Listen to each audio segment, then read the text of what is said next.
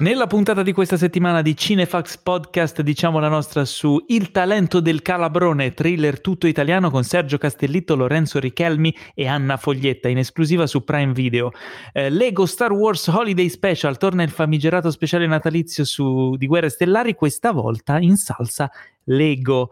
Elegia americana il nuovo film di Ron Howard con delle strepitose prove di Amy Adams e Glenn Close. Intanto c'è qualcuno che mi modifica in tempo reale la scaletta, eh, che sbarca direttamente su Netflix. Onti Donna's Big Old House of Fun, serie comedy australiana fuori di testa tutta da scoprire, sempre su Netflix. Questo è la solita dose di novità, recensioni, approfondimenti e tanto tantissimo nonsense su cinema e serie tv serviti con voi, a voi senza spoiler e con tanta sana passione dalla redazione di cinefax.it. It. Qui vi parla il vostro amichevole Paolo Cellammare in studio virtuale con due agguerriti colleghi, il fondatore e direttore editoriale Anima e Disastro di Cinefax, colui a cui Diego Armando Maradona fece l'occhiolino da bordo campo, l'indefesso Teo Yusufiayan. Ma ciao, ciao a tutti, ma non ho capito perché devi dire cioè, lamina e disastro invece di anima e pilastro. L'anima e disastro, perché per... l'anima mi è venuto automatico nonostante tu avessi modificato la scaletta. e disastro perché sei un disastro. Dai, però era divertente, perché in realtà no, tu avresti dovuto... Come... Tu avresti dovuto leggere in stupio virtuane con due agguerrini colleti, che faceva molto più ridere. Cioè. È, è giusto. Accanto virtualmente a lui, il giovane sceneggiatore e regista lombardo dal sangue siculo e dalla residenza irlandese, titolare del podcast sulla poltrona di Ale, eh, sulla poltrona di Ale, nonché uno dei più prolifici redattori del nostro sito, amato dai più, odiato da uno solo.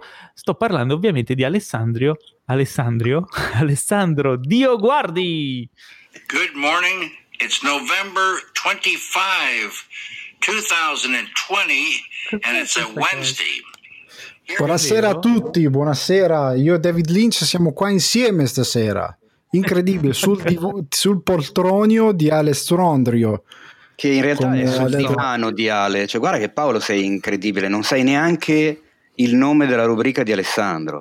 È pazzesca. Eh, infatti cosa. mi suonava strano. suonava strano. E non sai neanche Però, il nome guarda. dei reali d'Irlanda, cioè veramente. Non so il nome dei reali d'Irlanda, non so il nome della tua rubrica podcastosa, non so perché Teo abbia incontrato Maradona che oggi ci ha lasciato, ha lasciato questo vuoto nel pantheon calcistico e nel cuore di tutti noi ragazzi del sud, eh, ma siamo qui Vuoi dire qualcosa, Teo? Ma sì, il fatto della questione dell'occhiolino magari in realtà non è mai successo, però posso... Era, era un po' di sudore nell'occhio. Posso vantarmi, posso, data la mia veneranda età, come tutti quelli che i nostri affezionati ascoltatori ormai sanno bene, posso vantarmi di aver visto il Diego giocare dal vivo contro Van Basten in un fantastico Milan-Napoli di ormai si parla di quasi 30 anni fa, perché era il 1991 a San Siro e io ero un ragazzetto e ero andato a vedere la partita e li ho visti giocare. Purtroppo quel giorno lui non, non era in gran forma, infatti mi, cioè, giocò poco, forse giocò addirittura solo il primo tempo e neanche tutto. Mi ricordo una roba, de, mi ricordo che giocò poco e non segnò. Non segnò neanche Van mm. Basten, però insomma 4-1 era 4-1. Però ti batteva il corazon. Però sì, esatto, mi batteva il corazon. Perché ho visto, ah, oh mamma, mamma, mamma, sai che, che c'è? Innamorato son. Eh, esatto. E beh, quindi un piccolo fatevi un favore per ricordare Diego Armando Maradona che oggi ci lascia. Um, guardate il documentario Diego Maradona di Asif Kapadia che è su Netflix, che è un gran bel film, eh, merita insomma, di essere visto e di versare una lacrimuccia. Beh, c'è, eh, anche, c'è anche il documentario quello di Costurizza, volendo, che non è affatto male. Sì, Ce l'ho so in DVD, dove... tra l'altro. Ok, allora recuperato anche quello, non l'ho visto, lo recupererò. E ti Facciamo... dirò di più, ti dirò di più per introdurre il prossimo spazio, senti che come sono super pro, eh, esiste anche il film chiamato Diego Maradonapoli mm. che potete trovare su Netflix ma anche su Infinity. E così ti do okay. l'assist, vedi, sempre rimanendo in ambito Bravo. calcistico. E su Netflix c'è anche eh, Maradona in Sinaloa o mi pare che in italiano si chiama Maradona in Messico, qualcosa del genere, che la, ne avevamo parlato quando uscì, è una serie mm, diciamo reality sullo sport, su lui che va a allenare questa squadra in un paesino del Messico conosciuto per lo più per i narcos ed è una ma... roba fuori di testa. Che, che molto divertente, No, no, ma perché gioca proprio su quella cosa lì, cioè tipo ah, ecco. di mandare è come un bambino in un, uh, in un negozio di dolci. Al no? Park, eh beh, certo.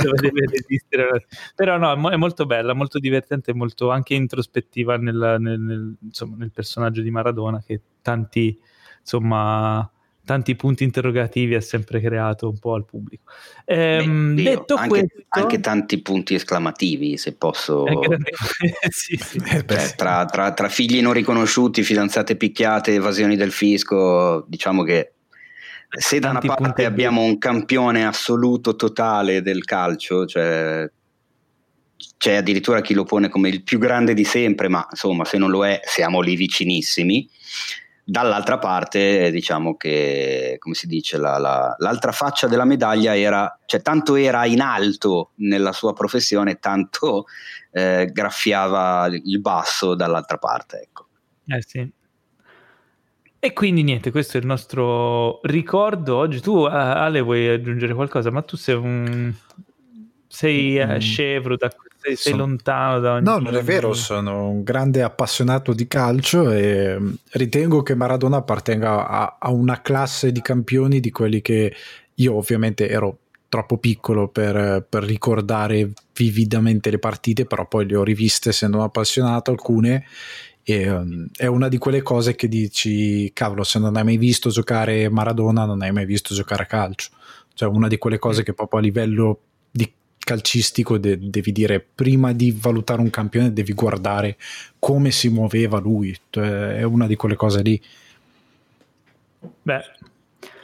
Bene, allora, prima di iniziare questa puntata fantastica, sconvolgente, piena di un sacco di cose, a parte che abbiamo queste quattro recensioni, eh, quattro novità, in più ci sono una serie infinita di news accattivanti.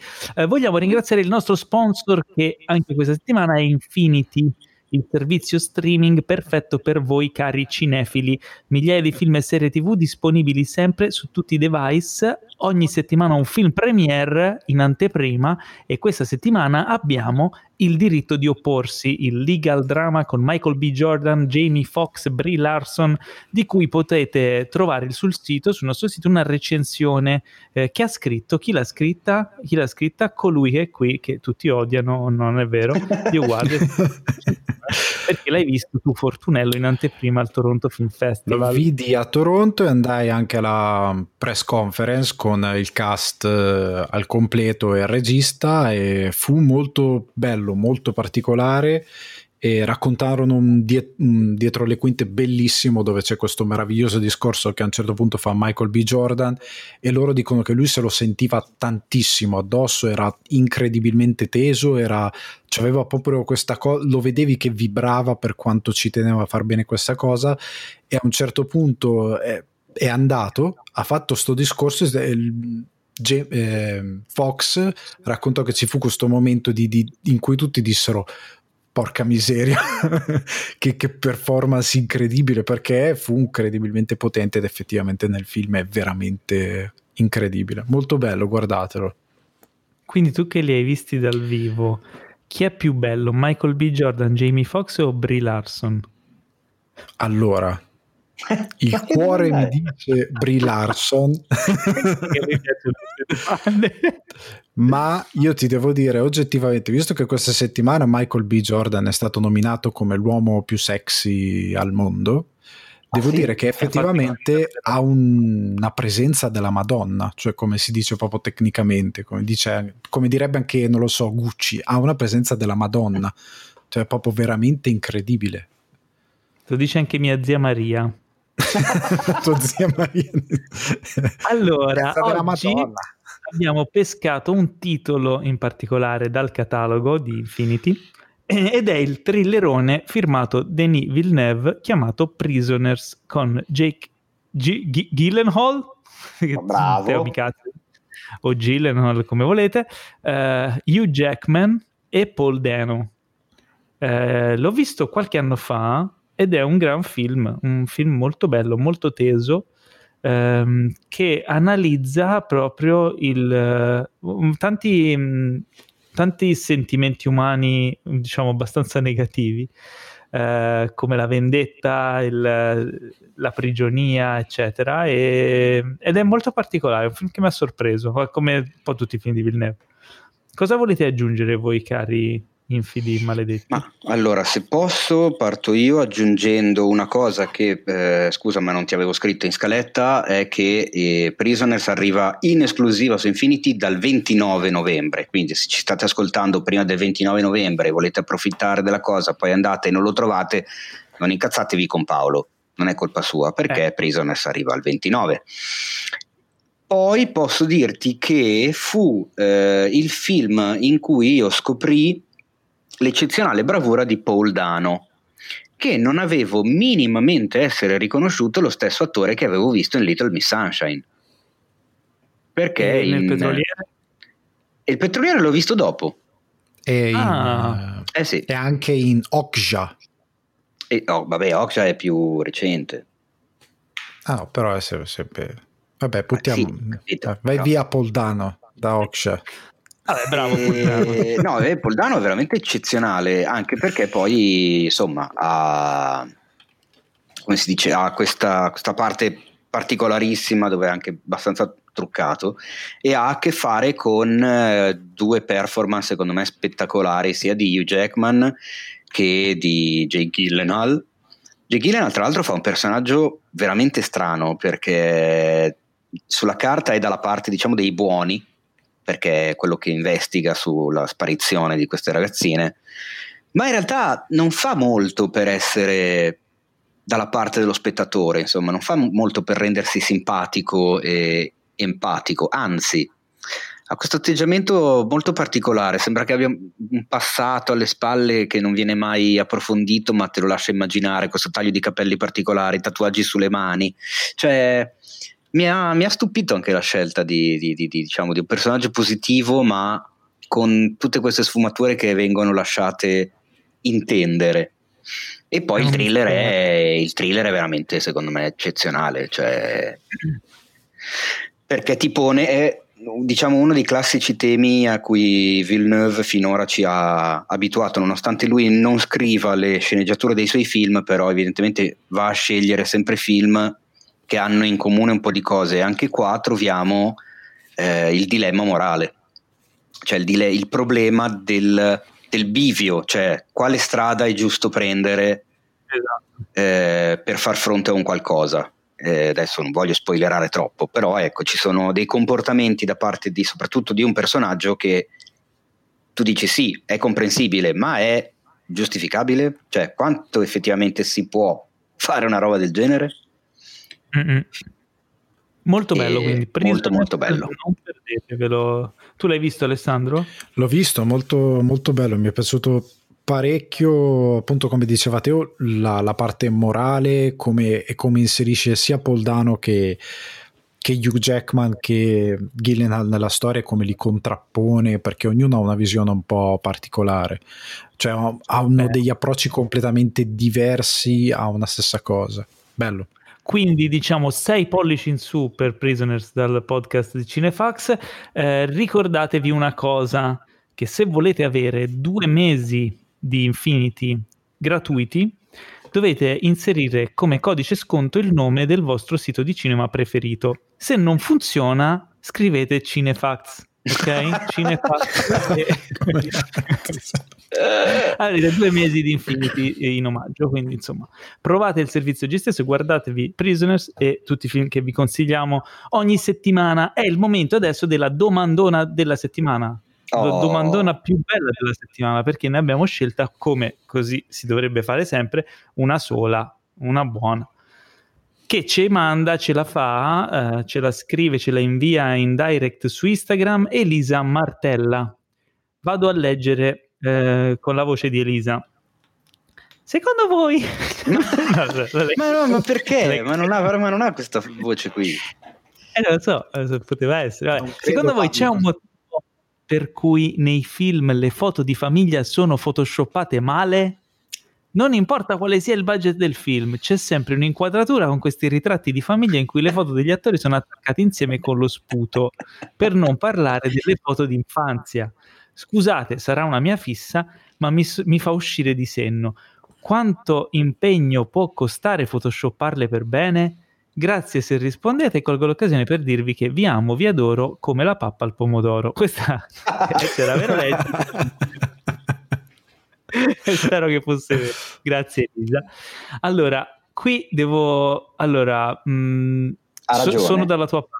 Hai ragione, Posso- hai ragione, anche posso io. dire che ha ragione. È verissimo. Ha veramente ragione. L'ho sempre notata anche io. Io la cosa che mi fa ridere quando riguardo queste foto, penso sempre al video degli scancanensi dove sono tutti coi sorrisoni incollati e mi dà un senso di, di ansia questa cosa e effettivamente mi sono sempre chiesto ma potete mettere due secondi gli attori insieme se proprio non riuscite a photoshopparle due Eh, minuti però una per foto favore. di, di, di Una vent'anni foto. prima... e poi li ringiovanite in CGI dopo ma due minuti insieme per favore perché mi crea ansia No, guarda che comunque è strano, perché questa cosa effettivamente l'ho sempre notata anch'io. Mi sono sempre chiesto, ma come cazzo è? E poi vabbè, non è che sono mai andato ad approfondire o a rifletterci sopra troppo. Probabilmente, boh, ritengono che per un'inquadratura di due secondi al massimo non sia necessario pagare chissà chi per farla bene. Però effettivamente non è che ci voglia tanto. Cioè, cazzo, alcune sono veramente palesi che sono appiccicate lì con lo sputo, come dice Lisa. Cioè. No, comunque allora è una cosa che ah, intanto fa andare di, ma- fa, fa dare di matto anche a me. Ehm, è, una, è una cosa che fa il reparto scenografia, quindi è un, è un elemento che viene gestito dal reparto scenografia. Mm. Quindi gli scenografi che magari sono bravi a fare le scenografie e magari quello scenografo lì o quel team di scenografi lì sono scarsi con Photoshop e quindi gli Mm. viene così. Tra l'altro ci sono dei servizi adesso, tipo c'è un sito che si chiama Fiverr dove puoi avere dei servigi da, che ne so, uno che fa Photoshop in India, gli mandi le foto e te lo fai fare per bene e gli dai 10 euro. Ma che... che ormai... Sì, ma infatti adesso devo dire che ultimamente sono migliorati un po', però tuttora capita di beccare il film con le foto orribili. Mm. Cioè, le, le foto. A volte invece capita, e mi piace un sacco, di vedere le foto con eh, magari l'attore giovane che prendono. eh, mi è capitato anche di recente, non mi ricordo con che film. Ah sì, quando li prendono dai vecchi film e li incollano da qualche parte. Sì, sì, che usano. Ah, perché sì, ho rivisto, ho rivisto gli Indiana Jones e ce n'è, e c'è un. um, in, in uno, mi pare nel, nel terzo, si vede, Rison- si vede eh, Sean Connery da giovane in una foto. Sì? E lì è una foto vera messa lì, quindi. Eh, vabbè, funziona. quello infatti ha senso. Cioè, a me fa Oppure- ridere anche quando vedi le foto tipo del, appunto del passato di uno dei protagonisti, che sono effettivamente le foto vecchie dell'attore o dell'attrice in questione, ma sono completamente avulse dalla, dalla questione, dalla storia. Cioè, lo vedi che hanno preso le foto di famiglia a caso e le hanno messe lì senza minimamente porsi il problema di, non lo so, di contestualizzarle. di- Quindi sì, in effetti è, un- è una cosa buffa. Ma sì, ma Eh. tanto il pubblico è distratto, non ci fa caso, Esatto. cioè, Ma dicono infatti- così. Il pubblico è distratto, tranne Elisa Martella che se ne è accorta subito. Cioè. E anche noi, e credo non solo noi, perché secondo me questa Penso cosa tutti. la stanno notando tutti da sempre. Però secondo me deve essere così. Cioè, vi prego, reparti scenografia del mondo, continuate a fare. Perché non siete il reparto Photoshop, siete il reparto cioè, fateli male, così ci fate fare. No, ma per- perché ora la differenza diventa più palese quando tipo magari hai un flashback e ringiovaniscono l'attore in CGI e viene benissimo e fichissimo, poi prende una foto in mano e tu dici ma che cacchio avete fatto?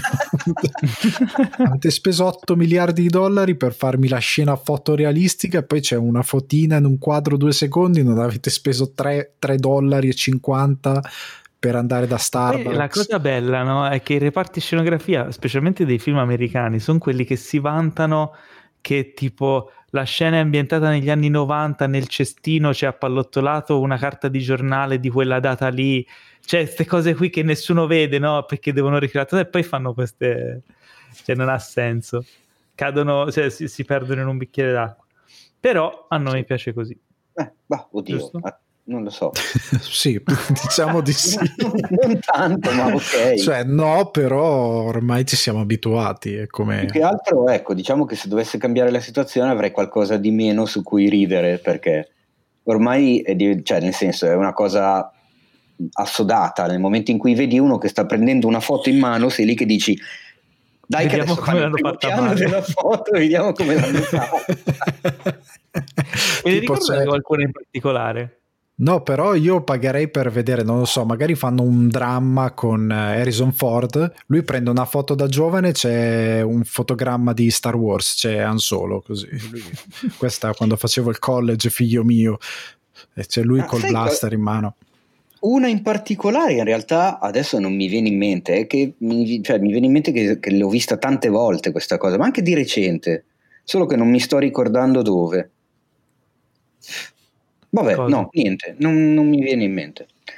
Vabbè. La Comunque, famosa che mi viene in mente è quella di Ritorno al futuro dove scompaiono, ma quella l'hanno fatta apposta per il film, si vede che Vabbè, insomma, sì. cioè, erano giusti, erano di quell'età lì, non è che... Eh, Erano veri. Eh, esatto. comunque mi ricollega una cosa. Teo, tu mesi fa, forse l'anno scorso, avevi cercato di mh, redimere un film bistrattato da, dai più o da tutti, Questa che è, Indiana primavera, Jones, che è Indiana Jones 4. eravamo in Me li, primavera. sono, me li sono rivisti tutti e quattro e ti posso Aia. confermare che fa cagare oltre ogni misura.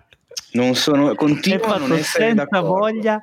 Ma tu hai visto solo quello o ti sei rivisto? Perché cioè, visto No, dopo no. il terzo è impietoso proprio. Sì, allora, Cioè, vedi, c'è Spielberg terzo- che non c'ha voglia di fare. Visto dopo il terzo è vero, è impietoso, ma continuo a ripetere che secondo me il peggiore dei quattro è il secondo, il Tempio Maledetto. No, no, l'ho rivisto, è, sì, è il più debole, ma ha, ha il suo perché. Ha, de- ha delle scene d'azione molto belle, ha un tipo di umorismo un po' diverso.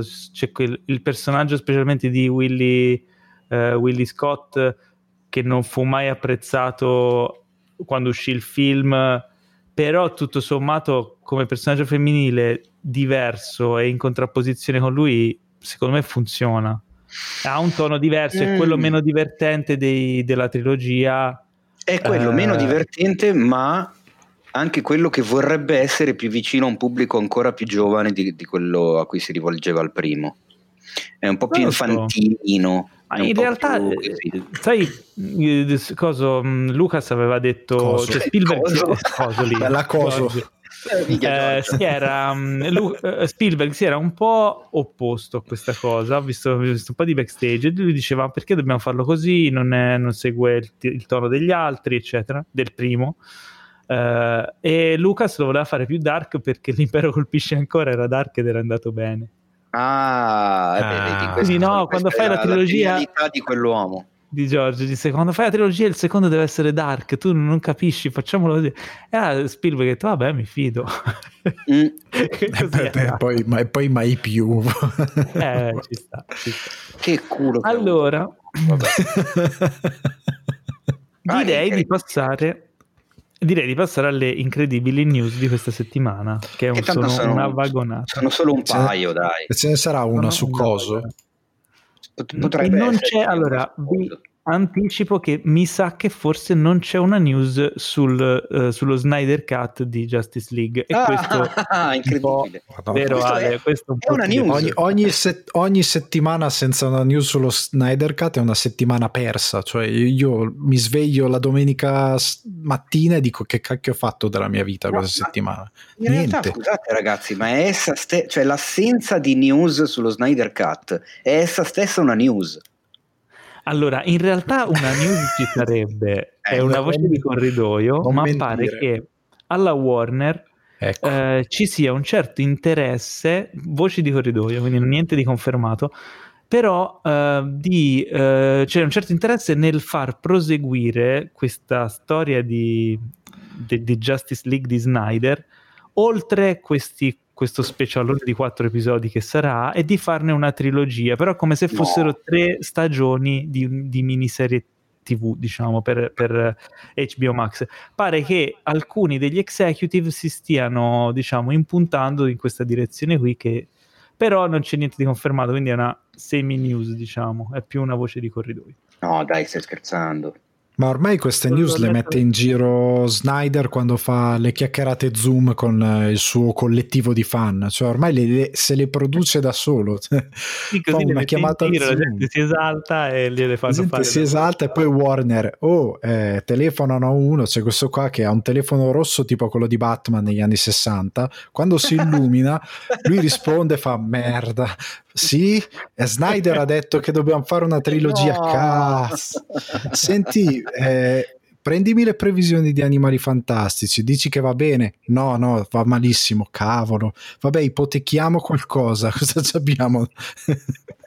e tra l'altro la, prim- la, la, la, sezione news si apre con sempre casa Warner, uh, un, quello che potrebbe essere un, un brutto colpo, cioè eh, è stato annunciato che Wonder Woman 1984 mm-hmm. e non 64 come mi scrive Teo per depistarmi nel news, ma io sono sul pezzo, non mi faccio ingannare. Wonder Woman 1984 uscirà eh, al cinema in America e anche su HBO Max il eh giorno sì. di Natale. On Christmas Day. In Italia, in Italia invece arriverà il 28 gennaio al cinema pare, se i cinema saranno sì. aperti il 28 ah, gennaio, ecco, speriamo. Sì, Infatti c'è, que- c'è, quello da dire perché non, io comincio a non crederci molto. Dai. Che saranno aperti. Eh, perché tu sei pessimista. Dai.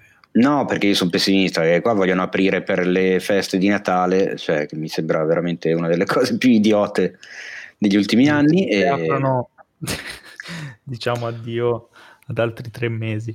Ecco. Eh, speriamo, che tutto, diciamo. speriamo, che tutto, si risolva per il meglio. Allora, quindi la notizia è questa. Uh, ora c'è una, c'è una domanda.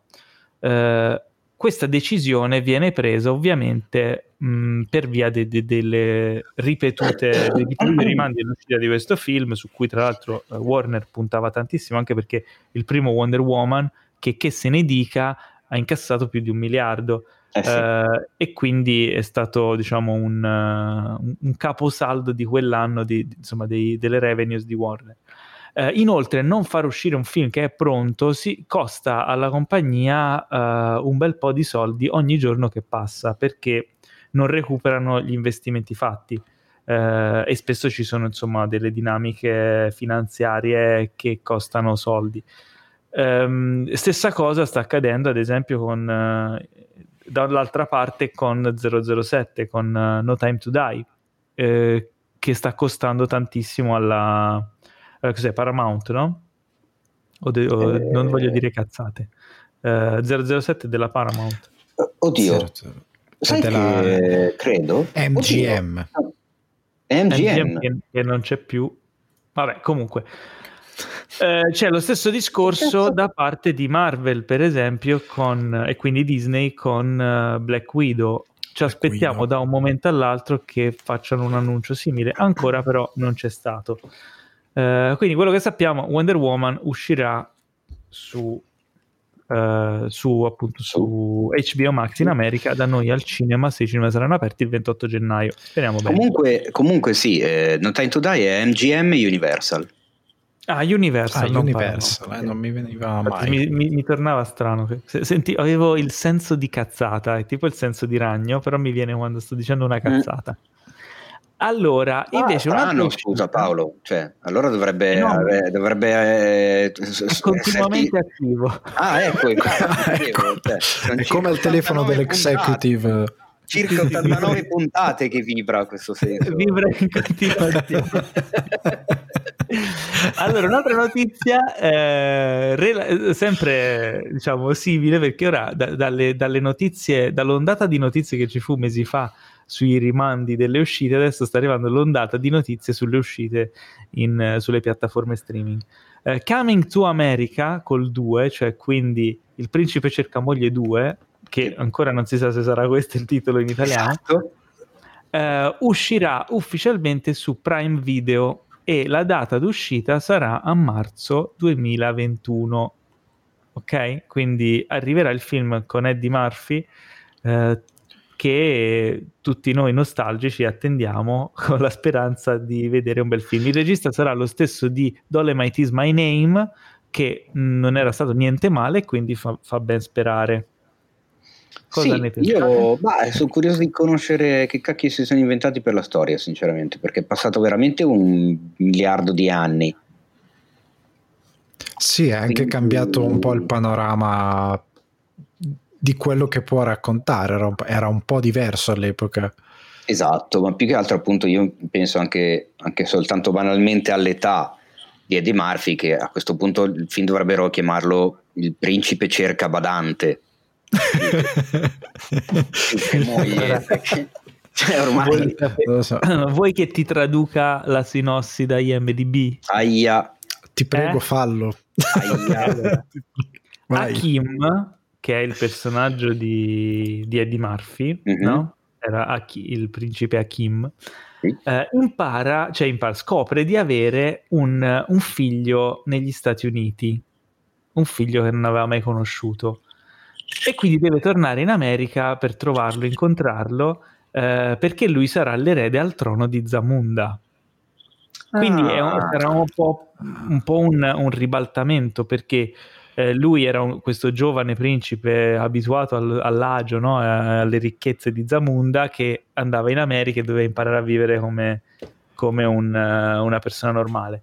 In questo caso ci sarà il figlio che vive lì nel cos'era Harlem, no? Nel, nel Queens. Persona, nel Queens, esatto. Queens. Eh, e, deve, e magari lo porta a Zamunda. O gli spiega, non lo so, cioè, però il, il concept eh, mi intriga. E quindi il titolo sarà Il principe riconosce il figlio. Non, eh... Allora, su IMDb è segnato come Il principe cerca moglie 2. Quindi cerca la moglie, cioè cerca la moglie al figlio. Eh, hanno, hanno quindi è ambientato hanno dichiarato il titolo italiano? A quanto pare sì. Io ah. l'avrei chiamato a questo punto ah, il sì. principe cerca... Uh, cos'è? No, la ricerca nu- moglie. No, il principe cerca nuora. Il principe cerca nuora. È tutto ambientato Vabbè. su Tinder questo film, perché considerando i tempi è tutto uno swipe, sono un'ora e quaranta di swipe. eh, ma no, sarà sul rapporto padre e figlio. Sì, comunque sì. Allora, ti do la conferma tre giorni fa. Hai visto? Madonna, siamo così sul pezzo. Diamo e le pensa, e allora, e, e allora approfitto per fare pubblica ammenda nei confronti del MEIS che so ah. che ci sta ah. ascoltando, perché si occupò lui della notizia eh, dell'acquisto da parte di Amazon che, che, ha speso 125 milioni per aggiudicarsi il film da mandare su Amazon Prime Video e lui aveva titolato la, la, la notizia Il principe cerca moglie 2 e io okay. gli ho fatto il culo perché gli ho detto no, eh, non esiste ancora il titolo italiano, quindi non inventiamoci i titoli, la notizia si chiama Il principe cerca moglie due punti, Amazon Prime Video si compra il sequel Ok, ma Perché tu hai sentito il tuo senso di cacciata vero. che vibrava? No, però l'ho sentito adesso e quindi faccio ammenda.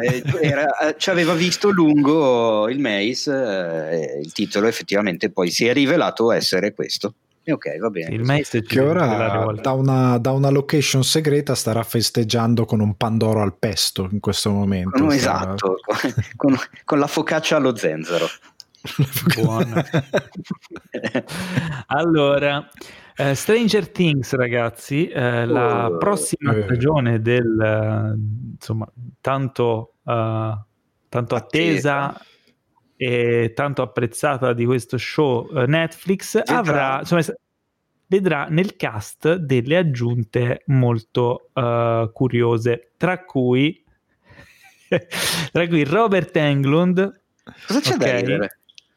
Perché mi cambi le cose, mi scrivi Robert Redford nella scaletta, ma è possibile? Io cosa le ho scritte a fare queste cose qui? Per non sbagliare tu mi fai vibrare il senso di cazzata in continuazione. Allora, ci sarà Robert Englund che eh, i più bravi di voi ricord- ricorderanno nel ruolo di eh, Freddy Krueger nella famosa saga di Nightmare on Elm Street, ci aggiungerei per essere più fedele all'originale. Eh, eh, Robert Englund interpreterà Victor Krill, che è proprio un nome da cattivo. Cioè, quando scrivi un nome, un cattivo, no, tu devi pensare come lo chiamiamo questo cattivo? Victor Krill, tu lo, lo leggi, è cattivo già il nome. Eh sì, c'è Benjamin Bubbles. Sì, eh, questa stagione, tra l'altro, Andy sarà tutta Bubble. ambientata. Questa stagione è ambientata d'estate e si sentirà solo krill, krill, krill, krill tutto il tempo. Tutta la... Che vibra, perché te lo faccio vibrare io. Allora, no, Victor Krill sarà un, un uomo imprigionato in un ospedale psichiatrico per un omicidio mh, molto efferato negli anni 50. Quindi questo qui è stato dagli anni 50, ricordiamo che Stranger Things è ambientato negli anni 80, Beh, eh, e dagli anni 50 è stagione- imprigionato. Questa stagione dovrebbe essere ambientata nell'86 perché se 86. non vado errato ogni, ogni stagione cambia, va avanti di un anno. Quindi Halloween. Quindi Tan tan tan tan tan tan Perché? se lui è... in- so. se, cosa? Se lui è... eh, perché... eh, no, Halloween è c'entra? del- È del 78. Allora, Sei al limite Aliens. Fatto però un collegamento. O Top Gun. vi invito, vi invito una- a, a ragionare su una cosa curiosa. Se questo personaggio è prigioniero in un ospedale psichiatrico degli anni 50, vuol dire che sono passati 36 anni o una trentina d'anni, dipende dagli anni 50 quando. Esattamente quanto è passato da gli, anni di, di- di Nightmare ad adesso. Quindi Eh, quindi, so. Quindi, c'è un legame ma quindi ci, sarà, ci sarà un letto che digerirà eh, i resti di Johnny No, Depp so, mangiati so, però 36 secondo me è giocato sul fatto che lui è invecchiato, cioè, non lo so, cioè, boh, qualche- perché fare una cosa su... Magari ci sono delle scene di aging col digital, eh, ringiovanimento digitale con lui come era in... eh, A parte che aveva, aveva la maschera. Eh, aveva il infatti stavo dicendo, cioè, la maschera so, per, so, per rimanere giovane Prendono Robert Englund, eh, c'è Bah, qualcosa... non so, secondo me ti stai facendo un po' troppe pippe mentali. Però, Può essere, può essere. vabbè, Però, vabbè. Altra news che vedremo anche tanto... perché tu non lo hai detto, ma in realtà ci sono un botto di volti nuovi in Sì. Stranger Things 4 e se volete Esatto. trovate Eh? la news su cinefx.it che ve li elenca tutti e non solo vi elenca i nomi, vi fa anche vedere i volti e vi racconta anche le due righe eh, di, di- di- come si dice, di caratterizzazione del personaggio. Ci Sono sarà? Millie Bobby Brown. No, ma quella è... quella c'era già è Eleven, da sempre. Sai che c'è? Eh? No, ci sarà Winona Ryder, Ma, ma- ma c'è già. c'era cioè, già anche senso, prima ci sarà Maya Hawk. No, però se posso, se posso, io vorrei Mai. leggere quello che è già diventato adesso il mio personaggio preferito di quelli nuovi. Cioè? Eh, allora, l'attore è. Eh, aspetta, eh, perché adesso devo trovarlo. Eccolo qua. L'attore è Nicola Giurco, Eh? che ha fatto nella sua carriera Genius e Nella terra del sangue e del miele.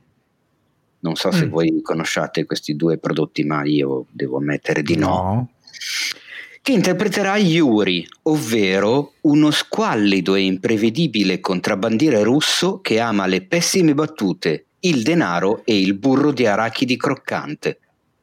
Cioè, Mm, già che subito cos'è il burro d'arachidi è il croccante? crunchy. È il crunchy, sai, le- il, esatto, le Ah. tavolette, quelle... ho capito Sì, non, non si chiama burro d'arachidi croccante, Ah. si chiama burro d'arachidi crunchy. Eh, ho capito, allora glielo dici a Netflix che, che manda- che ci manda i comunicati stampa, eh? Va bene? Madonna. Quando- No, eh, guarda quando te. tradu- come oggi ho letto nella news eh, di nella news cioè non fa ridere la news della morte di Maradona Quello della parata. la parata ra- cardiocircolatoria. Che io volevo morire. Questa ANSA ragazzi ANSA ANSA probabilmente sono anche iscritti all'ordine dei giornalisti. Fatevi due domande. Esiste in Italia l'ordine dei giornalisti per tradurre parada che in spagnolo vuol dire eh, arresto Esatto. con parata cardiocircolatoria. Vabbè, andiamo avanti. E non solo perché il fatto che la- dopo che l'ha scritto l'ANSA, una marea di giornali hanno Chiaro, l'hanno copia, copia e incollato. Chiaro. Beh, perché Fa un la errore para- l'ANSA, tutti un branco di, di coglioni che non sanno Dio buono che parata cardiocircolatoria in italiano non è una parola, non, non, vuol dire un cazzo. Non esiste, Vabbè. esatto, cioè non, non, non, è un problema, non, c'è proprio Perché niente. pensavano fosse un colpo speciale tipo Ollie e Benji. Parata esatto, circolare, ah, sì, perché Maradona ha detto per una volta posso giocare in porta, ha provato a fare una parata cardiocircolatoria ed è morto, esatto. Vabbè. Madonna, madonna, vabbè, andiamo avanti. Salutiamo andiamo i nostri avanti. amici dell'ANSA, sempre puntuali, sempre bravi. Che ANSA. No, ma so, guarda, ora che me l'hai fatto notare, più di quelli dell'ANSA, dell'ANSA, salutiamo quelli che hanno copiato male, perché quelli sono i veri geni. Eh certo, però all'ANSA ci lavora anche il nostro redattore Domenico Palesse, che lui invece è molto bravo. E ha scritto lui quella news. No, no non l'ha scritto. Non credo no, tra l'altro. Lanza volta, anche un'altra volta ha detto delle cazzate, mm. mi è toccato smentirle, quando disse i set cinematografici riapriranno il 4 maggio, che non era vero niente. E da lì in poi ne hanno parlato addirittura al TG1, tutti pronti per ripartire sul set a lavorare per... No, non è vero, non, aveva, non riapriva un cazzo di niente. Quindi vabbè. È comparso proprio Teo al TG5 mentre quella leggeva dal gobo. No. No, no, TG1, TG1 altro, no, TG5 lascia stare TG5 lo mettiamo nell'umido, ma il TG1 addirittura. Cioè. Eh, vabbè, vabbè. vabbè. Ma è per queste ragioni che è stato in, creato l'ordine dei giornalisti, ovviamente. Certo. Allora, uh, Deadpool 4 No, tre. Addirittura Teo, tre. Odio, Teo, Teo, smettilo, non devi fare queste cose. Il mio senso il 3 portava male. Deadpool 3 finalmente è in sviluppo. E qui parte il coro da stadio dei fan il, della Marvel. Il 4? Il 4 no, il 3 ah, sì. Oh, stavamo aspettando notizie riguardo a Deadpool che dopo l'acquisizione di, uh, di, Fox da parte di Marvel sembrava un po' in un limbo. Uh, Es- eh? di? di Mar- di? Marvel Studios, Disney. Ah, Disney. Fox. Vabbè, ma Marvel Studios. No. Eh, è vero, Fox è parte di Disney e quindi ah. l'universo mutanti della Fox che è tornato in mano a Marvel Studios. Madonna ragazzi, eh, puntata orrenda. Che puntata orrenda. Perché tu, perché tu no? Già io ho il senso di cazzata perennemente in allerta. Poi tu mi fai anche gli scherzi e poi ti lamenti, no? Che puntata imprecisa, piena di errori. Ma perché non scriviamo bene la scaletta? Allora, eh, quindi niente, i, mutanti Fox tornati in mano a, a Marvel. Mh, mm, ci si attendeva qualcosa riguardo a Deadpool, che è stato uno dei, diciamo, dei cicli più, dei personaggi più amati, dei film più apprezzati. Eh, mentre le notizie su questo Deadpool 3 arrivano solo adesso e qua, a quanto pare eh, è stata assegnata una sceneggiatrice eh, per il film che è anche l'autrice di Bob's Burgers, la serie animata molto, ah, sì, l'ho vista, molto apprezzata. Uh, che a quanto pare insomma um, dovrebbe avere il tono giusto per legarsi no, al personaggio di Ryan Reynolds che comunque collaborerà con lei alla stesura dello script uh, speriamo che vada in produzione presto perché vogliamo vederlo no? che tra l'altro Bob's Burgers deve arrivare anche al mm. cinema con un film cioè devono fare ah, un film e lo vogliono mandare al cinema perché ci tengono particolarmente che vada proprio al cinema Ora la mia domanda è: voi avete visto Bob's Burgers? Sì. Mm, no, io no, ma con, cioè, conosco così di fama, di disegno, eh, ma ah, non, non l'ho mai visto. Che cos'è Bob, Bob's Burgers? È un cartone animato che racconta le vicende di questa famiglia che ha un hamburgerificio. E ovviamente tutto molto demenziale. Cos'è un hamburgerificio? hamburgerificio. Era un ristorante fast food. Un'hamburgeria. Un, no, un ham- un hamburgerificio. Cioè, nel senso, ma- macellano le mucche? No, è un, uh, un posto dove hamburgerano e quindi fanno... Poi dici a me che questa puntata è strana. Ragazzi, io comincio okay. a preoccuparmi perché abbiamo intrapreso una china pericolosissima qualche puntata fa e ci stiamo avvicinando alla puntata numero 100 a una velocità suicida contro un muro di cemento armato. Non so abbiamo... come ci arriveremo. Vabbè, insomma, questa famiglia di Bob ha un, un vende hamburger. che cosa? Vende hamburger e Ed è, e fa ridere. E Eh. te fa ridere perché racconta la vita di sta famiglia fuori di testa perché sono Ottimo. uno più Non schiantato hai aggiunto dell'altro. niente a quello che mi aspettavo di sentire. Vabbè, perfetto. Quindi niente, aspetteremo maggiori notizie. Magari mi vado a vedere qualche puntata dell'hamburgerificio. Hamburgerificio. Ehm, ok, qui c'è una news riguardo al, um, al nuovo horror di Ari Aster che si Eh, chiamerà Bo is Afraid e a quanto pare come protagonista ci sarebbe in trattativa Joaquin Phoenix Eh sì. che è accoppiata. Io, io sono deluso da Teo che non ha scritto Bauhaus is afraid sul file. Io mi sarei aspettato una Ma no, cosa ma del va- genere. basta cazzate, dai, le abbiamo prese in Basta, giro basta. abbastanza il Paolo. Si è Eh, scaricato il senso di cazzata, guarda. cosa? Si è Cos'è? scaricato il senso di cazzata, non funziona più. Ecco, no, allora io devo dire di essere molto, ma molto, ma molto contento della possibilità, perché ricordiamolo, è ancora una possibilità, non è ancora una certezza.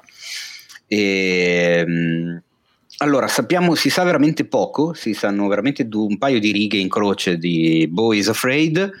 Eh, quello che si sa è il protagonista, che dovrebbe essere un uomo molto ansioso eh, e legato alla madre, una figura prepotente, dispotica, eh, con la quale appunto ha un rapporto teso ma fortissimo, in assenza di un padre che non c'è mai stato. A un certo punto la mamma muore in circostanze misteriose e Bo deve tornare a casa per il funerale, ma si troverà a che fare con una serie di, di- di cose brutte, brutte, brutte, soprannaturali, strane, minacciose, che gli faranno anche scoprire un po' di verità sul suo passato. Ma pi- piccola domanda, se voi vi ricordate più di me, ma Phoenix, l'ultimo diciamo pseudo horror horror che ha fatto è Sign. Beh, oddio, chiamarlo Che horror. no? fai? Non lo so. No, per ricordare se magari ha fatto qualcosa di simile nel genere o se è com- un esordiente totale a livello di, mm, di horror, diciamo, comunque di, di questo tipo di cinema. Beh, a parte che Science definirlo horror Ah, eh, infatti, cioè, è più No, ho horror detto pseudo horror, cioè più, più horror. se ci pensi. No, scusa, ma lui non ha fatto anche The Village? Ah, vero. Mm, Cioè, era in The Sì, Village. Dai, bravo, che più o meno potrebbe essere un qualcosina di... Non me È lo ricordo in un altro film di quel tipo, sai? Magari 8 sbaglio. mm delitto a luci rosse. Non era un horror. Ma- Ma c'era lui, sì? No, forse ho detto una cazzata. In 8 mm. a caso. No, sta vibrando, C'era. sta vibrando. No, c'era. no, no, c'era, c'era, c'era, c'era, sì, sì, sì. Ok, Eh, ok. cazzo, sì che c'era, no? Uh, ma Però stavo sul chi vive. Ma, Ni- ma no, erano Uh. Nicolas Cage e Joaquin Phoenix proprio i due principali, quindi cazzo sì, Sì. che c'era. Perché io ogni tanto mi, conf- mi confondo, f- confondo 8 mm eh, delitto a luci rosse, non so se capita anche a voi. Con di avere... omicidio in diretta. Bravissimo. Come- Di avere- Ah, anch'io. Ma perché Cazzo, sono non so usciti, tra perché. l'altro, sono usciti mi sa, lo stesso anno o molto vicini. Ci sono quei film che incredibilmente non so perché associo e me li confondo tra di loro. Eh, però appunto mi sembra che a parte The Village, che potrebbe essere considerato circa un horror, anche se... Bah, no, sì, dai, è un horror a tutti gli Vabbè, effetti. comunque c'è, ma, ma Ne hai i non, crispi. è, non è rilevante. Eh, dunque, eh, altra notizia. Era per rispondere alla domanda di Ale, madonna che Chi se, cattiveria. chi se ne frega? Ari Aster è a casa. Eh, Guarda che no, Ari Aster, eh, Ari Aster, ok, cioè, sono, sono curioso di vedere il film di Ari Aster. Ari Aster. Vabbè. Sembra Ari uno Aster. della, della, della Magliana, detto così. Ari Aster. Ari Ari Aster. Ari Aster. Però no, però lo devi dire con la mano a cucchiarella vicino alla bocca. Esatto, la mano cucchiara. È stato Allora. Chi, chi di voi due era fan della serie Scream? Tantissimo Della- in che senso della serie? Fatto film, serie? Dei film. Ah, dei film. serie- scusi, sì, serie di film, scusami. Eh, io, di brutto. La saga, la saga di Scream, ok. Io no. Eh, a quanto pare il nuovo Scream, che sarà il, eh, il quarto, quinto, quanti ne hanno fatti? Il quinto, perché il quarto, sì. Esiste, ok. E che uscirà nel 2022. Ok. Uh, se il mondo sarà ancora in piedi. Se il mondo sarà ancora in piedi, sarà un sequel a quanto pare, non sarà un reboot. Ah, Quindi ci saranno Mm. anche i personaggi originali. uh, quindi tornano Neve Campbell, Courtney Cox. Eh, esatto, Courtney Cox. esatto. eh, Beh, Ci sarà dai. Jack Wade. Ma spiegami un po', perché non, sei, perché non sei fan di Scream? appunto. Ma perché ho visto il primo, non mi ha detto niente. Cosa? Cioè, non, era né, non faceva Com'è né paura né ridere. Ma stai scherzando? Ma Boh, qual è il tuo film horror preferito? Eh? Sì, Ehi, eh, Paolo. Horror, per, per- cioè, horror nel senso di paura all'esorcista. Paolo, era una citazione del film, non devi rispondere. Ah. Ehi Paolo, Ce ne frega un cazzo. qual è il tuo Ah, film ok. horror preferito? Non me lo ricordo. Ah, onestamente, lo vidi, non mi disse nulla, non ho visto i sequel e non me No, l'ho allora, cioè, il primo- lo guardo e non mi ricordo assolutamente com'era, quindi lo primo, riguarderei. secondo me, è a tutti gli effetti un gran film, anche perché eh, a maggior ragione, più di altri, va contestualizzato nel momento storico in cui uscì, perché rimise le cose a posto, praticamente. Cioè, arrivò Wes Craven a dire, ah raga, avete rotto il cazzo con questi horror anni 90, io mi chiamo Wes Craven e vi faccio vedere come si fa un horror serio, che però prende in giro gli stessi cliché dei film horror sul quale è costruito esso stesso. E lo fa Ok. talmente bene che secondo me è riuscito benissimo. La cosa divertente è il 2, dove questa sorta di gioco e di discorso metacinematografico eh, si, si- si- si potenzia a- a- non al- neanche al quadrato ma al cubo. Perché il film parte in una scuola di cinema dove si discute del senso e della, dice, dell'utilità dei sequel. E lo stanno facendo all'interno di un sequel ed è, tut- è tutto questo discorso Ah, poi si ripercuote, cioè. si ripercuote su tutto il film ed è Ok. perché ci sono delle regole le, le famose regole degli Ma sai che horror. forse l'ho visto il 2? Ho un- una reminiscenza. Con Comunque, boh, mm, Timothy il primo lo riguarderò. Che ti devo dire? An- anche, anche il, primo, il primo è figo proprio perché ti, ti prende in giro scardinando Sì, ma è proprio. Cioè, quello che, non, quello che a me non fa impazzire è la questione del tono, che non è un horror, non è comico, Beh, cioè più comico un- che horror. no È uno Eh. slasher, è uno slasher con l'assassino come andava di moda tipo negli anni 70. Sì, però, però non si prende sul serio. No, ma infatti Oh, secondo me quella è la sua figaggine, perché riesce, la parte horror Eh, ma- funziona, però c'è anche no, la non mi fa paura perché se non ti prendi sul serio, Paolo, cioè, è, è un tu lo genere. stai- tu lo stai confondendo con Scary Movie. Sì. No, no, è Scary Movie è una, deme- è una No, però- stronzata. Anche il primo-. Tu hai visto Il Scream? primo, sì, cioè il Tanto primo le scene, le scene di omicidio sono pesanti, cioè Tu quando visto- lui fa vedere l'omicidio è pesante. Tu Paolo, io te lo dico com'è andata. Tu hai visto Scream tanto tempo fa, l'hai mollato lì, non l'hai più rivisto. Ne- dopo hai visto Scary Movie e adesso Scream non te lo ricordi più. Può essere. No, ma li ho Riguardalo. mesciati insieme, probabilmente Eh. sono fusi insieme Eh, sì. e quindi mi ricordo Scream con delle scene di, di Scary Movie che vanno in sostituzione. Ma secondo me sì, secondo me è andata così. Prova a riguardarti il primo Scream e basta e, e vedrai.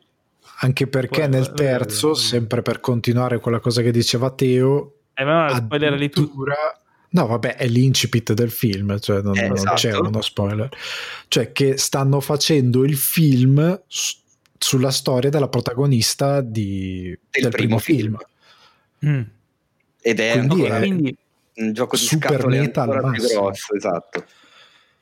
quindi, niente, eh, mentre mh, alla regia del primo c'era Wes Craven, questa volta ci sono due registi, Matt Bettinelli Olpin e Tyler Gillett, o Gillett, ehm, che sono già i registi di Finché morte non ci separi, Ready or Not, eh, che è un Ah. film che è uscito credo uno o due anni fa, fa, molto sì. apprezzato, non, non l'ho visto ancora, ma ce l'ho in lista perché ne parlano molto bene, quindi insomma promette bene. Nel frattempo, se voi lo mettete nei fatevi un favore, Scream, io me lo recupererò. Se non lo mettete, no. Io lo metto con tutta la mia forza persuasiva, che non ho, Madonna, però allora- ci provo. ok. D'accordo, tutti e tre, guardateli. Ok, vabbè, tutti e tre addirittura. Iniziamo dal primo, poi vi farò sapere. Allora, andando avanti, abbiamo. Mh, mm, ah, questa è una notizia molto curiosa che è, insomma, che è venuta fuori qualche giorno fa. Dici, dici. Eh, in Utah, nel deserto dello Utah, è stato scoperto da, da delle guardie forestali un monolite di metallo in mezzo a un canyon hanno cioè, trovato per caso questo monolite molto simile a quello di 2001 Odissea nello spazio, ma cromato invece che nero. È un po' più sottile, eh, non è proprio... Sì, un po' più, più a, a, sezione quadrata forse. Più, no, anzi, no, al contrario, è più snello. Sì, guarda ho visto delle foto, sembrava più... cioè dipende dall'inquadratura, non si capisce, però comunque ci sono rimasti ovviamente abbastanza di stucco. Um, sì, perché mi sembra che l'abbiano notato mentre eh, andavano con l'elicottero e quindi a un certo punto uno, tipo nei film, uno ha detto all'altro: No, aspetta, scusa, scusa, scusa, torna indietro un attimo. To- to- ho visto una roba, scusa, torna. e hanno trovato. Sì, perché nel mezzo del nulla, in, in un canyon, in mezzo del veramente. Allora, io direi che mi sembra evidente che l'abbia messo un artista per qualche installazione strana o per chissà sì. quale cacchio di strana serata a base di funghetti allucinogeni hanno fatto lì chissà quanto tempo fa e nessuno lo sa. Ma in ogni caso, essendo il 2020, eviterei di toccarlo. È vero. Così, Lascialo eh. stare, qualsiasi ecco, cosa succeda. Almeno fino a gennaio. Eh beh, quest'anno è meglio lasciare perdere queste robe, come anche hanno trovato, non so se hai sentito, eh, tipo una quarantina, una settantina, non mi ricordo il numero esatto, non voglio dire cagate, di sarcofagi ancora chiusi e integri mm-hmm. eh, in, Egitto. in Egitto. no? Sì. sì. Anche lì dici, io Aspetta, li lascerei sono stati chiusi sono. migliaia di anni, possono rimanere un paio di mesi in più. Io li lascerei lì. Non, eh? Ok, grazie. Cioè, Prego. Quest'anno direi che è già abbastanza pregno. Quindi niente, eh, notizia curiosa, notizia curiosa, eh, sì probabilmente è un'installazione artistica, però è proprio in mezzo al nulla, ma andate a cercarvi Appunto, la news cioè, le foto, è molto carino. Tu vuoi fare un giga party da paura, però c'è il covid e dici dove vado vado mi sgamano, se vado in mezzo non mi troverà mai nessuno, chi, chi ci deve chi mi deve venire a cercare? Esatto. Anche le guardie forestali, perché sorvolavano il deserto con un elicottero? Ti no, ma infatti erano, erano, erano guardie desertali. Non erano guardie desertali. Giusto, chiaramente.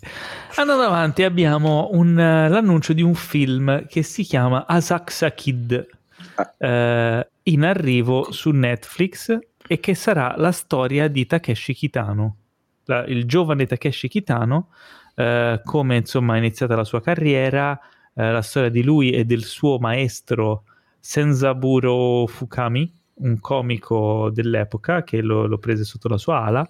Eh, il film sarà diretto da Gekidan Hitori e, mm, e insomma eh, l'attore Yagira Yuya sarà Kitano.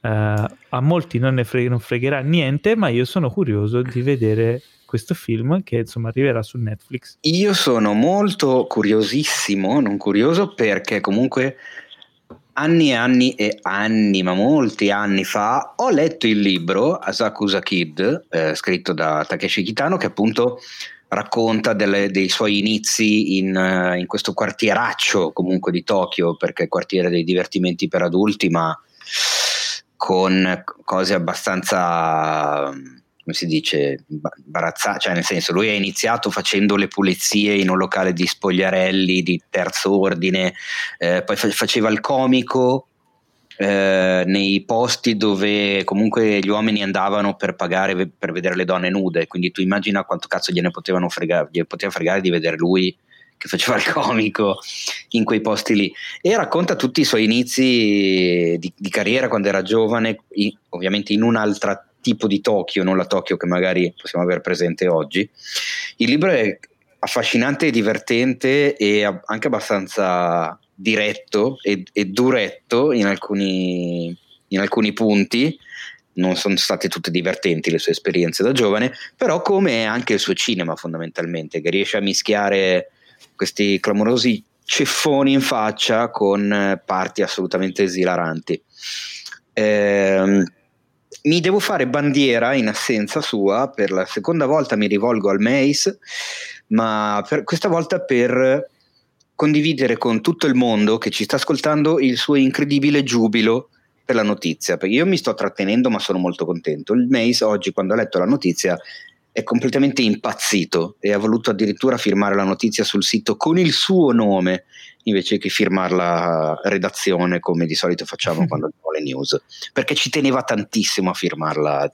Allora eh, bisognerebbe dirgli che in realtà non è il primo adattamento cinematografico di questo libro, perché ce n'è un altro del 2002. Ah, ma è quello di Spike Lee. No, perché? No, è di Makoto Shinozaki. Ah. Eh, comunque no, mi fa piacere che tu abbia letto il libro, mi incuriosisce molto. Allora, eh, se vuoi te lo presto, ce l'ho di là. No, aspetto il film. Ah, okay, aspetto il film sperando che sia bello.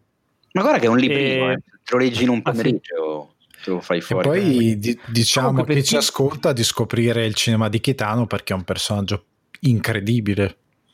Esatto, proprio lì volevo arrivare perché molti, specialmente in Italia e in Europa, non sanno che Kitano, prima di essere un regista di comunque film d'autore, era un, ed è un comico. Eh, per chi conosce Takeshi's Castle, che in Italia quando andava in onda, quando eravamo piccoli, si chiamava Mai dire Banzai, quel programma giapponese che poi veniva commentato dalla Jalapas o da improbabili commentatori, no, nient'altro che era... Erano, cioè, nel senso, il Takeshi's Castle era una delle cose principali che facevano vedere a Mai dire Banzai che Mai dire sì, Banzai sì, era della Jalapas, non è che c'erano... Sì, sì, Mai dire Banzai era della Jalapas, però poi dopo è, è continuato ad andare in onda come Takeshi's Castle, eh, è stato fatto anche altre edizioni commentate da altri.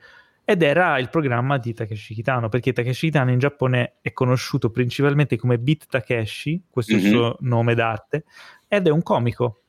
È come se vi faccio un paragone, se, mh, che ne so, Panariello si mettesse a fare dei film uh, d'autore molto belli che all'estero diventano famosissimi, in Italia non si ricaga nessuno, Panariello in Italia è il comico, mentre all'estero Panariello è rinomato regista di film d'autore. Questo è quello che è successo a Kitano, perché Vabbè. Kitano in Giappone non viene conosciuto per i suoi film, ma per essere eh, il panariello giapponese, non lo so. Eh, non esag- detto panariello, fa- facciamo, facciamo, un paragone più bello. Esag- a parte quello, ma poi non esagerare, cioè non è che in Giappone non hanno idea di chi sia il cioè, regista cioè, di Anna. No, in Giappone, in Giappone se tu chiedi in giro, lui è Bitto Takeshi ed è il comico.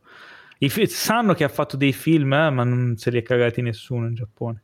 Ora, magari negli ultimi anni magari ha acquisito un po' più di... però negli anni del boom suo, quando andava a Venezia, a Cannes, eccetera, eh, in Giappone quella roba lì non, non, se la cagava nessuno. Cioè, per loro è rimasto Gennaro Olivieri. che eh, è come se, che ne so, lanciava i concorrenti. No, eh, diciamo che Takeshi... Ma no, ma immaginati che vabbè, Takeshi Castle era solo uno dei programmi che ha fatto. Lui era famosissimo, ha fatto un botto di roba in Giappone. È come se Pippo Baudo facesse tre film famosissimi all'estero. Perché ci devo dire un'icona possiamo prendere un esempio eh, no prendiamo un esempio più giusto è Jordan Peele che è un comico che fa no, robe super no, comiche no, in televisione per tutti un comico Jordan che Peele, però è passato a fare horror.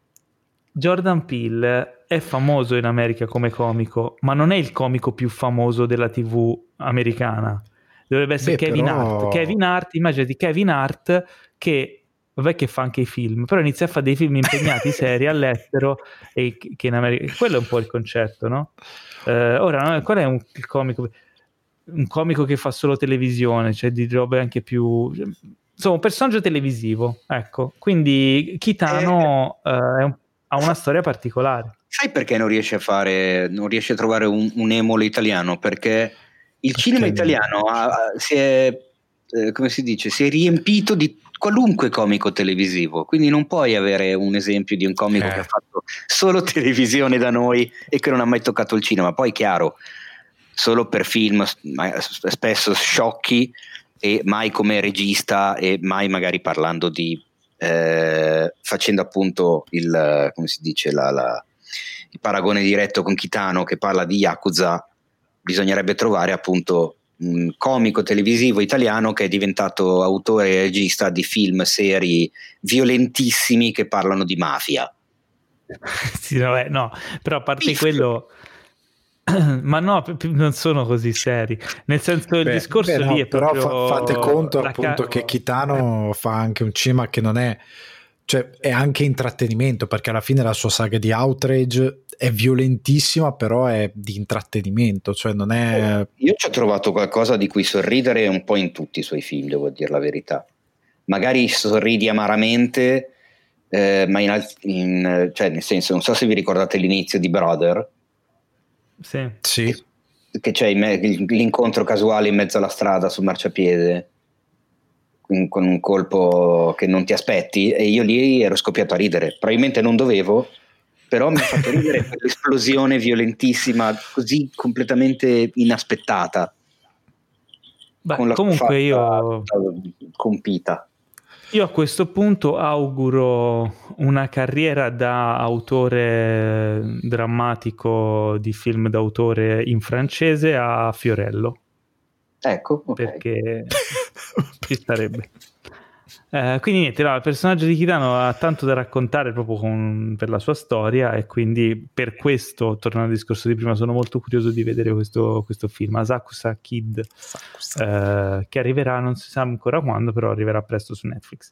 Andando avanti, un altro eh, rimando è quello dello spy thriller The 355 eh, ah, avevamo visto il, tra- il, trailer. Avevamo visto il trailer, questo appunto spy thriller tutto al femminile con Lupita Nyong'o, Penelope Cruz, Jessica Rizzo e Diane Kruger, che viene spostato Jessica al 2022. Jessica Rizzo? Come Jessica? Ma perché Teo mi cambi le cose? Io ti odio.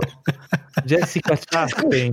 Jessica, Jessica Rizzo chi è? Io non ho idea di chi sia Jessica Rizzo. Come non hai idea? Dai. Bugiardo. Perché hai scritto Jessica Rizzo? Chi è Jessica Rizzo, Teo? Io non Lo sai benissimo, piantala. Allora, fammi una cosa, mentre no, stai registrando la puntata, googla Jessica Rizzo su Google Immagini non viene niente, non lo so perché devo aver attivato qualche filtro. Allora, è stato spostato con Jessica Chastain, è stato spostato al 2022. Quindi niente, sembrava un film molto interessante, aspetteremo uh, qualche mese in più. Um, ah, questa notizia è divertente. Questa è molto divertente. Brad Pitt in un'intervista ha raccontato le sue movie night con Fincher. Lui e David Fincher ormai sono amici da anni, hanno fatto diversi film insieme e a quanto pare ogni tanto lui va a casa di, di Fincher a vedere un film. Ma che figata! Ma, però, sì, e invece no, perché eh, non è così figo, perché a quanto pare Fincher non sta mai zitto. è sempre a, a, dire tipo eh, ma, ma perché monti quel dettaglio lì ma no ma, come, ma no ma cos'è quella cosa ma per, come l'ha montato qui ma perché ha messo questi tutto il film così ma che rompi i coglioni che era piccolino. addirittura che Soderbergh eh, era andato a vedere un film, no, era, era, l'aveva invitato a vedere un, suo, un, suo, cut di un film che doveva uscire, mi pare Panic Room. Eh, glielo stava facendo vedere tutto, il, il, primo cut, insomma un cut che non era ancora uscito il film. E a un certo punto, tipo, lui aveva un puntatore, Fincher aveva un puntatore laser e puntava alle zone dello schermo e faceva ah cazzo vedi lì in quell'angolino lì del muro lì doveva essere un quarto di stop meno illuminato meno. Cioè tipo cose di fotografia impercettibili ma che lui cioè, tipo dava di matto. E Soderbergh ha dovuto uscire dalla stanza eh, perché se no lo mandava a fanculo quindi ah, Penny Room è di Fincher. Hm? Penny Room è di Fincher.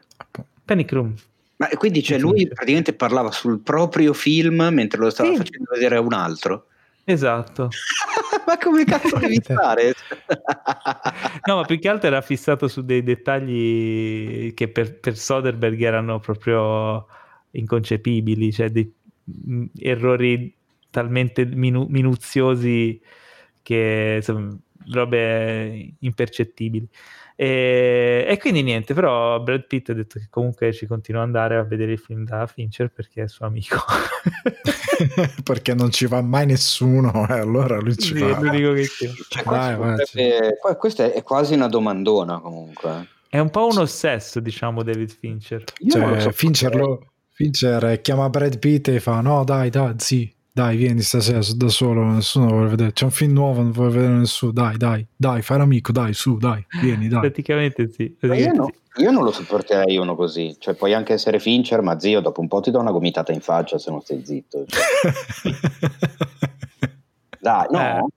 Cioè, scusa, Eh beh, eh, Beh, sì, dopo, a, una, a una certa, sì. Poi magari avrà, avrà una sala bellissima in casa, sala di proiezione eccezionale col mega impianto, scherzo Eh, fantastico, e dice ah che bello, mi ha invitato Fincher a vedere il film da lui, quel film lì che è bellissimo, eh? e poi invece lui ti rompe i coglioni, cioè è una arma a doppio taglio. Poi, poi magari è uno di quelli che ogni volta che dice qualcosa ti deve toccare, no? Che ti to- oh, oh, male di male in peggio. che ti- ti- dopo un po' la- ti- dai, dai, gua- guarda lì, guarda lì e ti spinge, no? Più- più- Vabbè. Allora, eh, chi di voi è in attesa di un nuovo Predator? Nessuno. Un nuovo film, della- un nuovo film di Predator arriverà eh, da parte del regista Dan Trachtenberger, eh, regista di eh, Ten Cloverfield Lane. Che tra Ah, l'altro non l'ho visto, è l'unico dei tre Cloverfield che non ho visto. ah, no, Quindi quello bello non hai visto.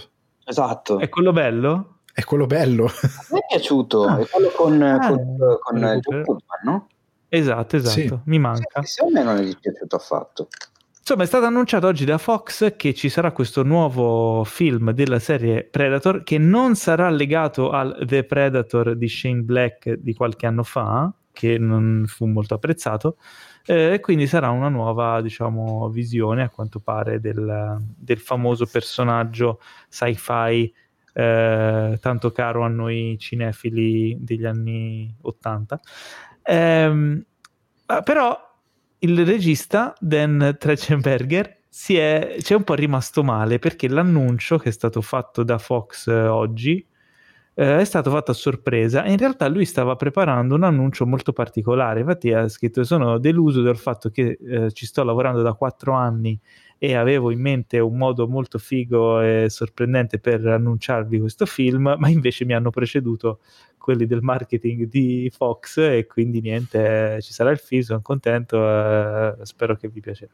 Sai com'è andata Paolo, secondo me? Com'è andata? Il regista ha, chia- ha mandato un, me- un messaggio audio su WhatsApp a uno della Fox bestemmiandogli e urlandogli fortissimo che non dovevano mettersi. È probabile. Questo è un riferimento a quello che è successo quando ci fu il lancio del sito di Cinefax e io avevo, avevo pubblicato cos'era una storia, cos'è che avevo fatto un post su Facebook pensando che era già, stato, che era già pubblico invece non era ancora uscito, ma No, tipo poche esatto. ore prima. No, eh, io, io avevo un- preparato il mega lancio promozionale, eh, ero ad un livello di stress mai visto nella mia esistenza praticamente, cioè dopo quasi due anni di lavoro finalmente lo stavamo lanciando e avevo preparato tutta una campagna con il video fatto apposta su tutte le piattaforme, la diretta eh, live su YouTube, Facebook, Instagram, eccetera, eccetera. Ero pronto a partire e tipo 40 minuti prima vado su Facebook per prepararmi tutto e vedo un post di Paolo con scritto è nato cinefx.it, viva cinefx.it, guardate il sito con il link del sito. Minchia, sono diventato giallo. C'è un vocale bellissimo che ora non ho sotto mano, ma anche se ce l'avessi non, non potrei Eh, farvi ascoltare eh, no, perché ci bannerebbero dall'universo. Esattamente, io però prima o poi quel- lo voglio riascoltare perché... Non, Devo salvarlo. Non mi ricordo che cosa ti ho detto, ma mi ricordo di avertene dette veramente tante brutte. Sì, sì. Però eh, avevo capito la situazione. Ed è quello che è successo a, De- a Dan Trechenberger, eh, probabilmente, insomma, ci è rimasto male. Ci è rimasto male. andata Chissà così, cosa si era dai. preparato, stava, probabilmente stava preparando la clip, il teaser, questo, quella, il big annuncio a sorpresa, Poverino. che poi, detto tra noi, è uscito un Predator eh, quando era due anni fa? sì, non è che fosse stato- Sì. ehm, E quindi niente, è andata così. E invece ci sarà anche un altro ritorno, sempre di personaggi con la P, come Predator, e sarà Pink Panther, la pantera rosa. Ma dai. Ok? A quanto Eh. pare ci sarà un nuovo film della Pantera Rosa che combinerà live action e animazione come, insomma, per, per capirci, tipo Roger Rabbit, Mm. e sarà diretto dal regista di Sonic, eh, Sonic, Sonic the Hedgehog, Mm. eh, Jeff Fowler. Ora, la Pantera Rosa non ne abbiamo mai parlato, se non sbaglio, nel podcast. In, in dieci anni che facciamo questo podcast non abbiamo mai nominato l'ispettore Clouseau e la Pantera Rosa. Eh, sicuro? Edwards. No, non sono sicuro, però nei 72 anni e nelle 238 puntate di questo podcast non è mai stato messo nei fatevi un favore. Ma cre- credo che abbia ragione, che non sia mai stato nominato. Non mi pare, non mi pare. Pantera boh. Rosa eh, con eh, il mitico, bravissimo, Peter Sellers. superlativo Peter Sellers, non mi viene il nome. e cioè, sai che ogni tanto c'è questi lapsus. Ehm, la Pantera Rosa di Blake Edwards è un classico e ogni tanto viene ripescato, ma l'originale è l'originale. Sì, beh, tra l'altro ricordiamo che la Pantera Rosa con, eh, di Blake Edwards con Peter Sellers ne hanno fatti cinque di film, non è che ne hanno Esatto. fatto uno solo. Poi il primo, vabbè, come spesso accade, rimane un po' eh, nella storia. Ehm, però ha dato vita a un sacco di, di- di situazioni, di personaggi, tipo Cato, l'assistente che lo aspetta, sempre in agguato perché eh, istruito dallo stesso Clouseau a- ad, ad aggredirlo sempre al- nel momento più inopportuno perché lui deve essere sempre pronto a reagire. Il personaggio. E vabbè, io poi personalmente adoro tantissimo Peter Sellers. Quest'anno, in occasione dell'anniversario della sua scomparsa, eh, ho scritto che erano a luglio, sono 40 anni che ci ha lasciato Peter Sellers. Se volete, se vi va, ho scritto un mio particolare ricordo sul sito, eh, un articolone per parlare del grande Peter e della sua carriera, della, della sua vita, per quello che si può fare in un semplice articolo, in un, in un saggio, cosa che secondo me lui meritava. Attore secondo me strepitoso che forse ha fatto anche meno di quello che avrebbe meritato per via di vari problemini eh, suoi di testa che- di cui purtroppo soffriva. Se no, secondo me, cioè, basta anche soltanto vederlo nel Dottor Strano Amore di Kubrick per rendersi Beh. conto Mm. di che cazzo di attore fosse. O in Lolita, sempre di Kubrick, o appunto nella Pantera Rosa, cioè gli, Casino esempi, Royale. esatto, gli esempi Eh, non dimentichiamo che lui è stato il vero primo James Bond. Eh sì, eh beh sì, alla fine sì, è vero. Sì. Non ufficiale, però Mm. lo è stato. Quindi ne approfittiamo di questa news del- della nuova Pantera Rosa live action animato di cui onestamente non sentivamo il bisogno, però ne approfittiamo per, ehm, per invitarvi a recuperare l'originale perché è un classico, è un classico ed è uno di quei classici che guardandoli vi farete un favore, quindi insomma è in lista proprio a pieno. Eh, ma adesso parliamo in chiusura di queste news, parliamo degli Oscar. Eh, Oscar 2021 che sono insomma vicini perché qua- quando saranno gli Oscar? A Quindi, febbraio? No, il 25 Sai già aprile. la data? Ah già è vero, sono slittati. Eh sì. Hanno slittati. Infatti hanno slittato Quindi- anche la, la data di, come si dice, di ammissione, non è più il 31 dicembre ma il 28 febbraio. Ok, quindi saranno degli Oscar 2021-22. Eh, sarà, sarà un'edizione molto strana, molto Mm. strana. Allora, è stato annunciato il film scelto dall'Italia per rappresentarci agli Oscar, che sarà Notturno. Di. Gianfranco Rosi, documentario. Sì. Che se non vado errato, sul sito ha una recensione che se non vado errato è a firma, Sì, E a firma? è a firma. è a firma. E a firma? Dai, dillo cazzo. L'ho scritta io, eh, Oh. Alessandro Giuguardi. dietro un dito. Eh, È brutta quindi. no, no, perché? No, è un gran bel documentario quello di... No, della sta- recensione. no, perché no? Stavo nutrendo questo momento di tensione. La costruzione della tensione si fa così, si sa. No? Ah, io, beh. so che- io purtroppo non l'ho visto, ma so che generalmente è stato accolto meno bene di Fuoco a Mare, per dire. Infatti mi ricordo che ero curioso di leggere appunto il tuo parere, mi ricordavo che a te fosse piaciuto e a questo punto Sì. te l'hanno addirittura mandato all'Academy, probabilmente non è piaciuto soltanto a te. No, ma nel senso, il, il documentario è un bel documentario senza, senza alcun dubbio.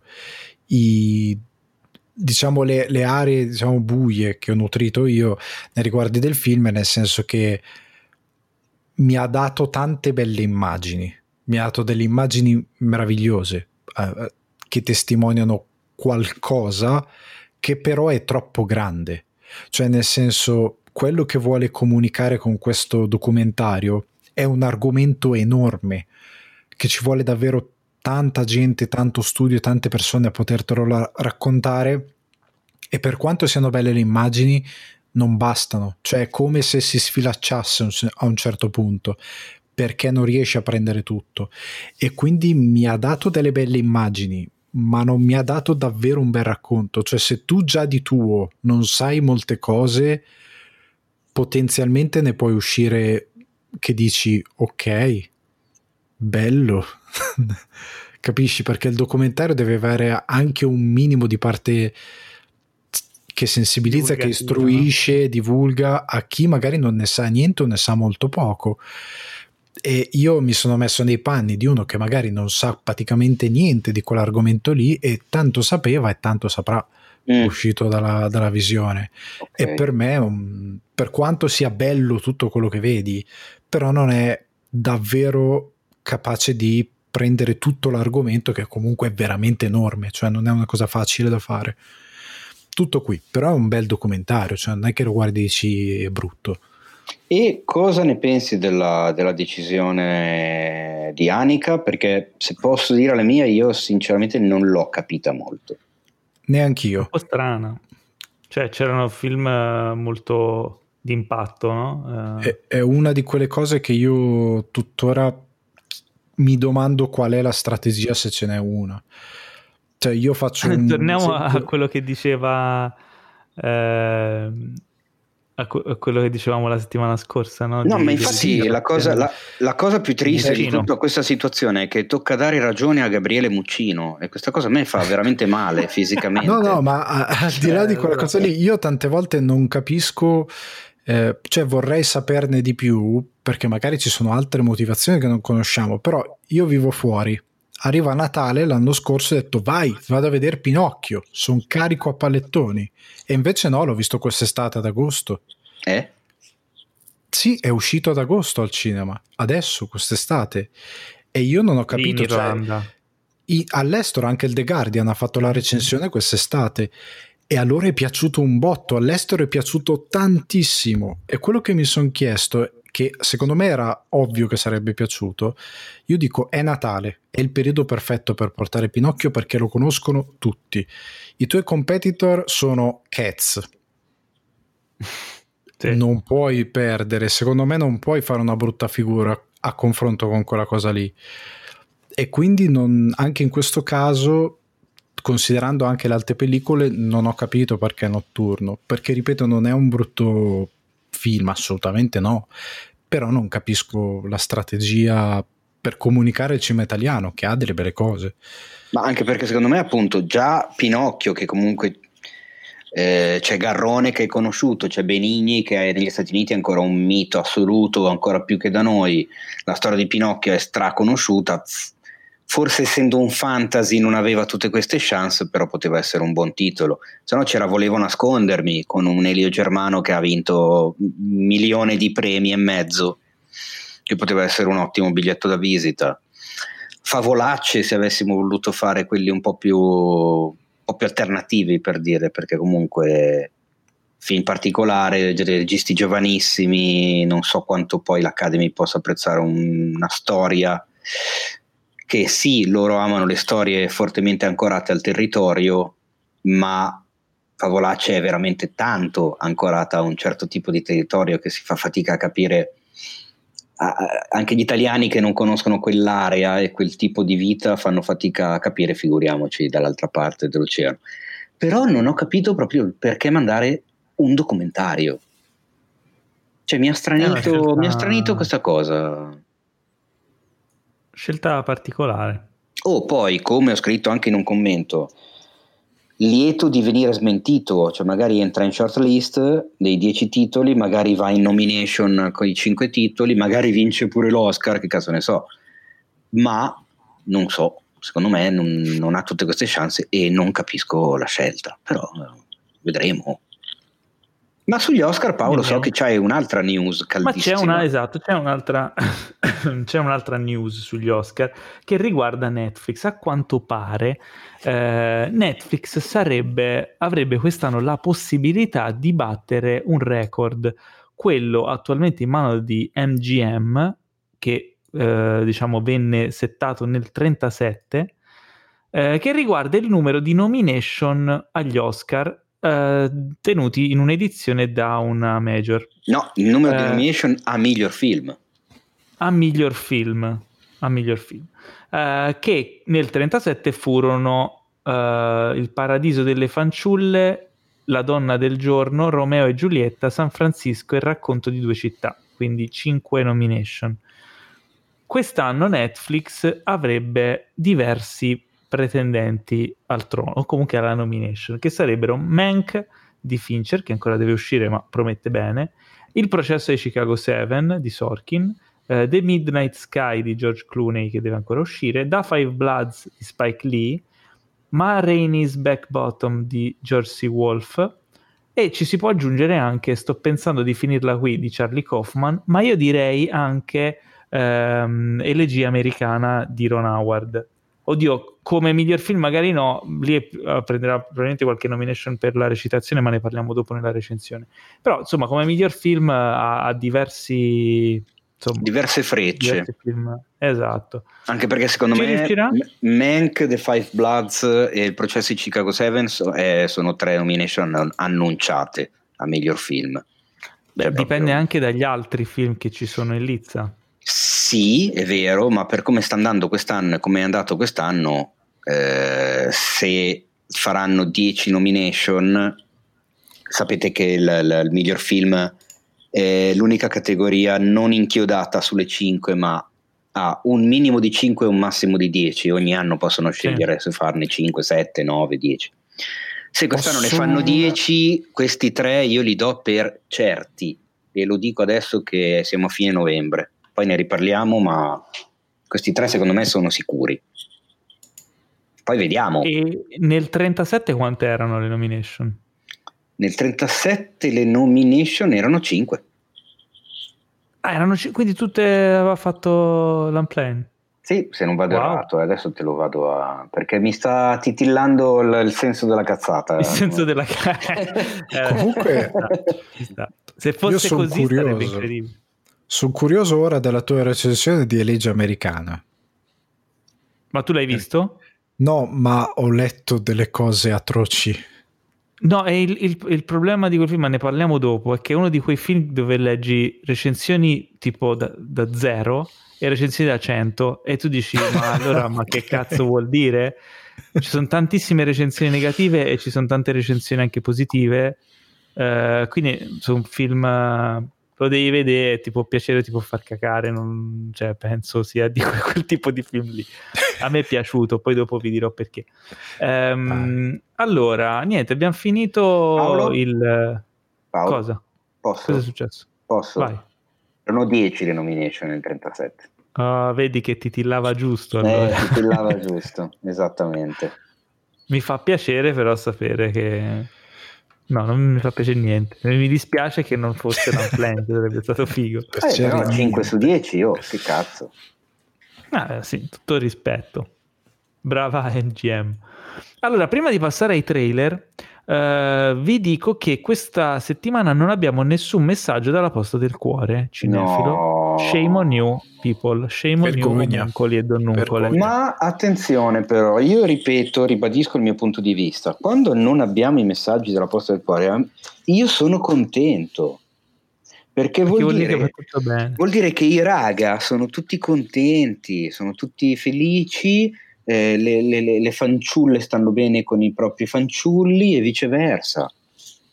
E che, quindi, be- che gioia! quindi va bene così e tra l'altro, eh, visto che ho parlato di fanciulle, giusto così per dirlo e per sottolinearlo ancora una volta, nonostante voi ci sentirete obbligatoriamente già quando la giornata sarà passata, volevo ricordare che il 25 novembre, ovvero per noi è ancora per poco, ma è oggi, era la giornata internazionale contro la violenza sulle donne. E quindi, insomma, giusto per ricordarvelo, anche se giorni come questo dovrebbero essere tutti i giorni, che è una frase mega retorica e mega fastidiosa, però ricordarselo non fa mai male, sì, anche perché... Visto che, visto che era oggi, almeno speriamo, insomma per voi sarà il passato, speriamo che almeno non abbiate picchiato le vostre donne in questo giorno, insomma. No, beh, diciamo che al di là delle... era una battuta. Ha rovinato tutto. Rovinato. Era, una bat- era una battuta. Era una... So era una battuta, ma siccome anche soltanto in questa settimana ho letto dei, dei commenti veramente da da spogliatoio che esplode di testosterone e di puzza di palle sudate eh, quando si parla di purtroppo internet da sempre fa, fa, dare il peggio alla gente eh ho capito però Cristo Dio devono anche darsi una regolata eh, eh vabbè quindi niente, vabbè, a parte gli scherzi è una cosa seria, una cosa insomma mi fa piacere Teo che ogni tanto ricordi anche de- delle, cose, delle cose importanti. Importanti. Però siamo contenti eh. che state tutti bene. Ecco, la mettiamo esatto. esatto e sì. che vi volete bene soprattutto. Sì. E... Poi, nel ehm, senso, fatecelo sapere perché la mancanza di messaggi vocali per la posta del cuore cinefilo potrebbe anche testimoniare l'opposto ovvero che non vi sopportavate e vi siete uccisi vicendevolmente e quindi non avete neanche più la possibilità di mandarceli i messaggi perché tipo l'ascoltatore chiuso nel ripostiglio. all'obitorio quello eh, in cantina horror quello in cantina dove è finito? Quello l'uomo condizionatore horror che ci avete mandato nei, negli scorsi mesi.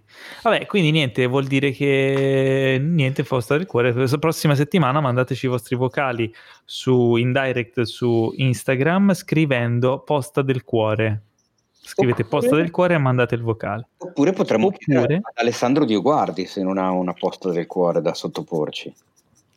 Non credo. Io ho una posta del cuore, no, non, eh, qua va tutto bene. Ok, va tutto Meglio qua facciamo posto. Allora, andiamo avanti, passiamo ai trailer. Uh, questa settimana i trailer sono un po' deludenti. Pochi e non buoni. Pochi. Non è vero. non buoni il più forse promettente l'ho messo come primo, ma a questo punto ne parlerei come ultimo per chiudere in bellezza. No. no. Allora, partiamo con un trailer che si chiama The 20th Century, che ha scelto Teo, che è un film particolare. Capolavoro. Ehm, che appartiene a quel genere di film che io non apprezzo, che sono i pasticcioni eh, pasticciosi. Così è un capolavoro. No, Secondo se, me questo va visto al cinema ubriachi e ti diverti come i pazzi. Non marci, devi più o meno capire almeno le battute. Cioè. Ah, riusciamo Però, a descrivere a parole che cos'è questo pasticcio pasticcione? Avete presente Kung Fury? Se Ma... avete presente Kung Fury, questo film fa una parodia di un cinema dei cliché del cinema anni più o meno, come li identifichiamo? 20, Cos'è? Anni 30 più o meno? No, ancora prima mi sa. Ancora prima? Sì, sì, proprio inizio secolo. Parodia di inizio secolo in modo totalmente demenziale, esagerando tantissimo eh, la messa in scena che richiama. Quindi vi deve piacere quella stupidera lì. Sì, ma anche cioè, mente, visivamente eh, sembra una roba girata negli anni Ottanta eh, con, con col super VHS, cioè questi colori ultra saturi, questa pasta stranissima, eh, queste scenografie colorate eh, quasi, cioè sembra quasi delle, delle, una roba girata oltre la cortina di ferro negli anni 60-70 futurista però. Cioè, una cosa per me che... lo, stai, lo stai elevando troppo. No, perché so, io ho capito quello che vuole dire Teo. Cioè, io ho capito quello vedere, che vuole sì. dire Teo.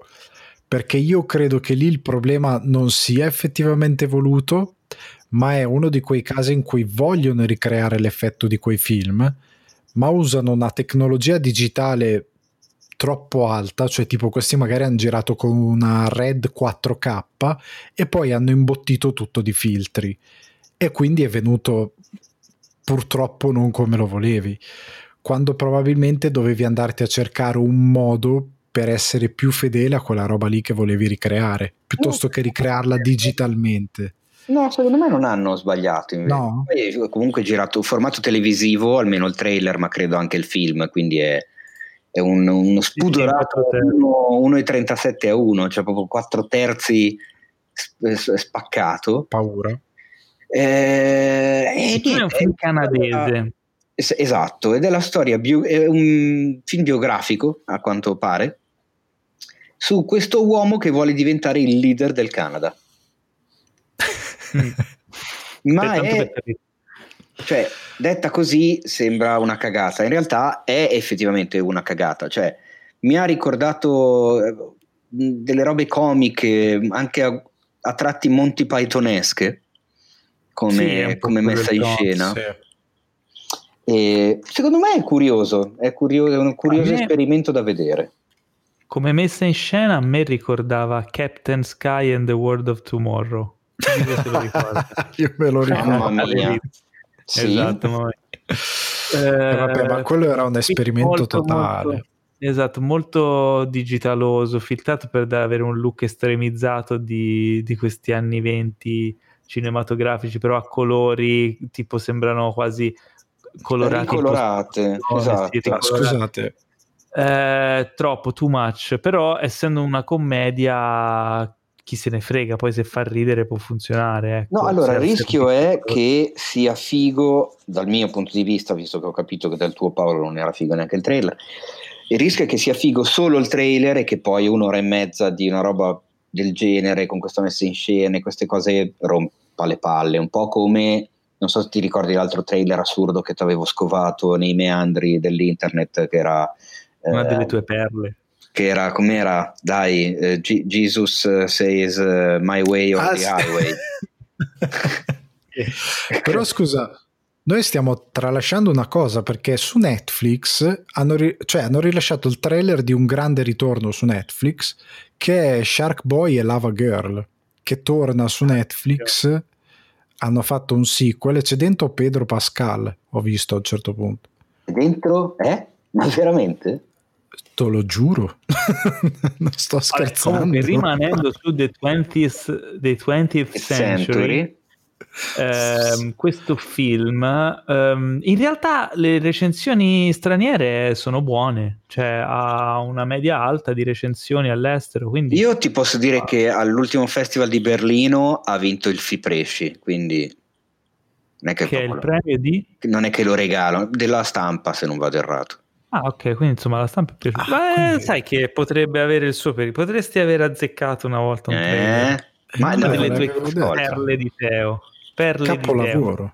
Capolavoro. Va bene, va bene. Quello che invece non pare essere per niente un capolavoro, anzi sentiamo puzza di capolavoro in questo caso, si chiama Jiu-Jitsu ed è una- un nuovo film sci-fi action con il caro vecchio Nicolas Cage e vedo già Alessandro che esulta.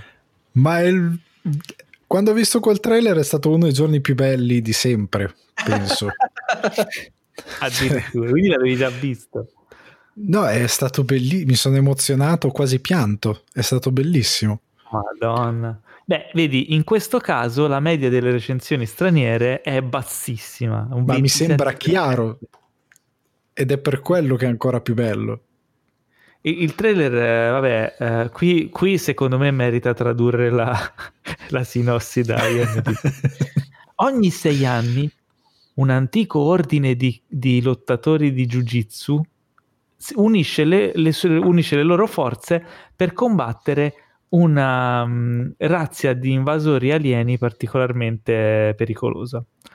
Ma quando un eroe di guerra celebratissimo eh, viene sconfitto, il fato del pianeta e dell'umanità rimane appeso a, un filo. Rimane in bilico, anzi, per, per Praticamente è la trama di Mortal Kombat. ma nemmeno. con Mortal dei Kombat in confronto droni. è eh, guerra e pace. Però c'è Nicolas Cage che fa questo samurai jiu-jitsu con i capelli attaccati col, col, con lo scotch. Scusate, ma, ma, che intervallo temporale è ogni sei anni? Cioè già da questa... Non è come le Olimpiadi. Ma già da questa cosa ti fa capire la, la, la, il lassismo che c'è stato a livello di sceneggiatura. perché eh cazzo ogni sei anni? Non ha senso come intervallo. Perché nessuno l'ha mai fatto, scusa. Ah, può darsi, ecco. Sì, in effetti cioè, per, quello il motivo. Perché ogni dieci anni? Perché ogni cinque anni? Perché questi numeri perfetti? Facciamo un numero del cavolo, sei anni. Ogni perché? Sei, perché sì. Sì, a caso. No, perché originariamente era ogni quattro anni come le Olimpiadi e i mondiali. Poi uno dei produttori ha detto: Però questo film avrebbe bisogno di qualcosa in più di originale. allora, hanno cambiato. Eh, giusto, ci sta. Eh, giusto. Vabbè. Quindi niente, andatevi a vedere questo trailer se volete farvi due risate. Fatevi un favore. Fatevi però, un favore e non guardate. Però c'è da dire che il, il, il design degli alieni è interessante. Ah Adesso vedi. Stavo scherzando. Ah, okay. sono, pa- sono, i nemici dei Power Ranger praticamente. Come sì, è, una tuta, è una tuta di SpaceX uh, ridipinta con degli effettini. Vabbè, andiamo avanti. Uh, parliamo di due film in uscita su uh, Disney Plus. il mm. primo è una commedia intitolata Fata Madrina Cercasi, ok in italiano, mentre in originale si chiama Godmothered Mm, ed è la storia di praticamente. Fata madrina, la fata madrina, è presente la fata madrina? Ma Godmother è la madrina. Trasforma Cenerentola. Uh, Godmother è madrina, però è intesa anche come la fata madrina, a quanto pare.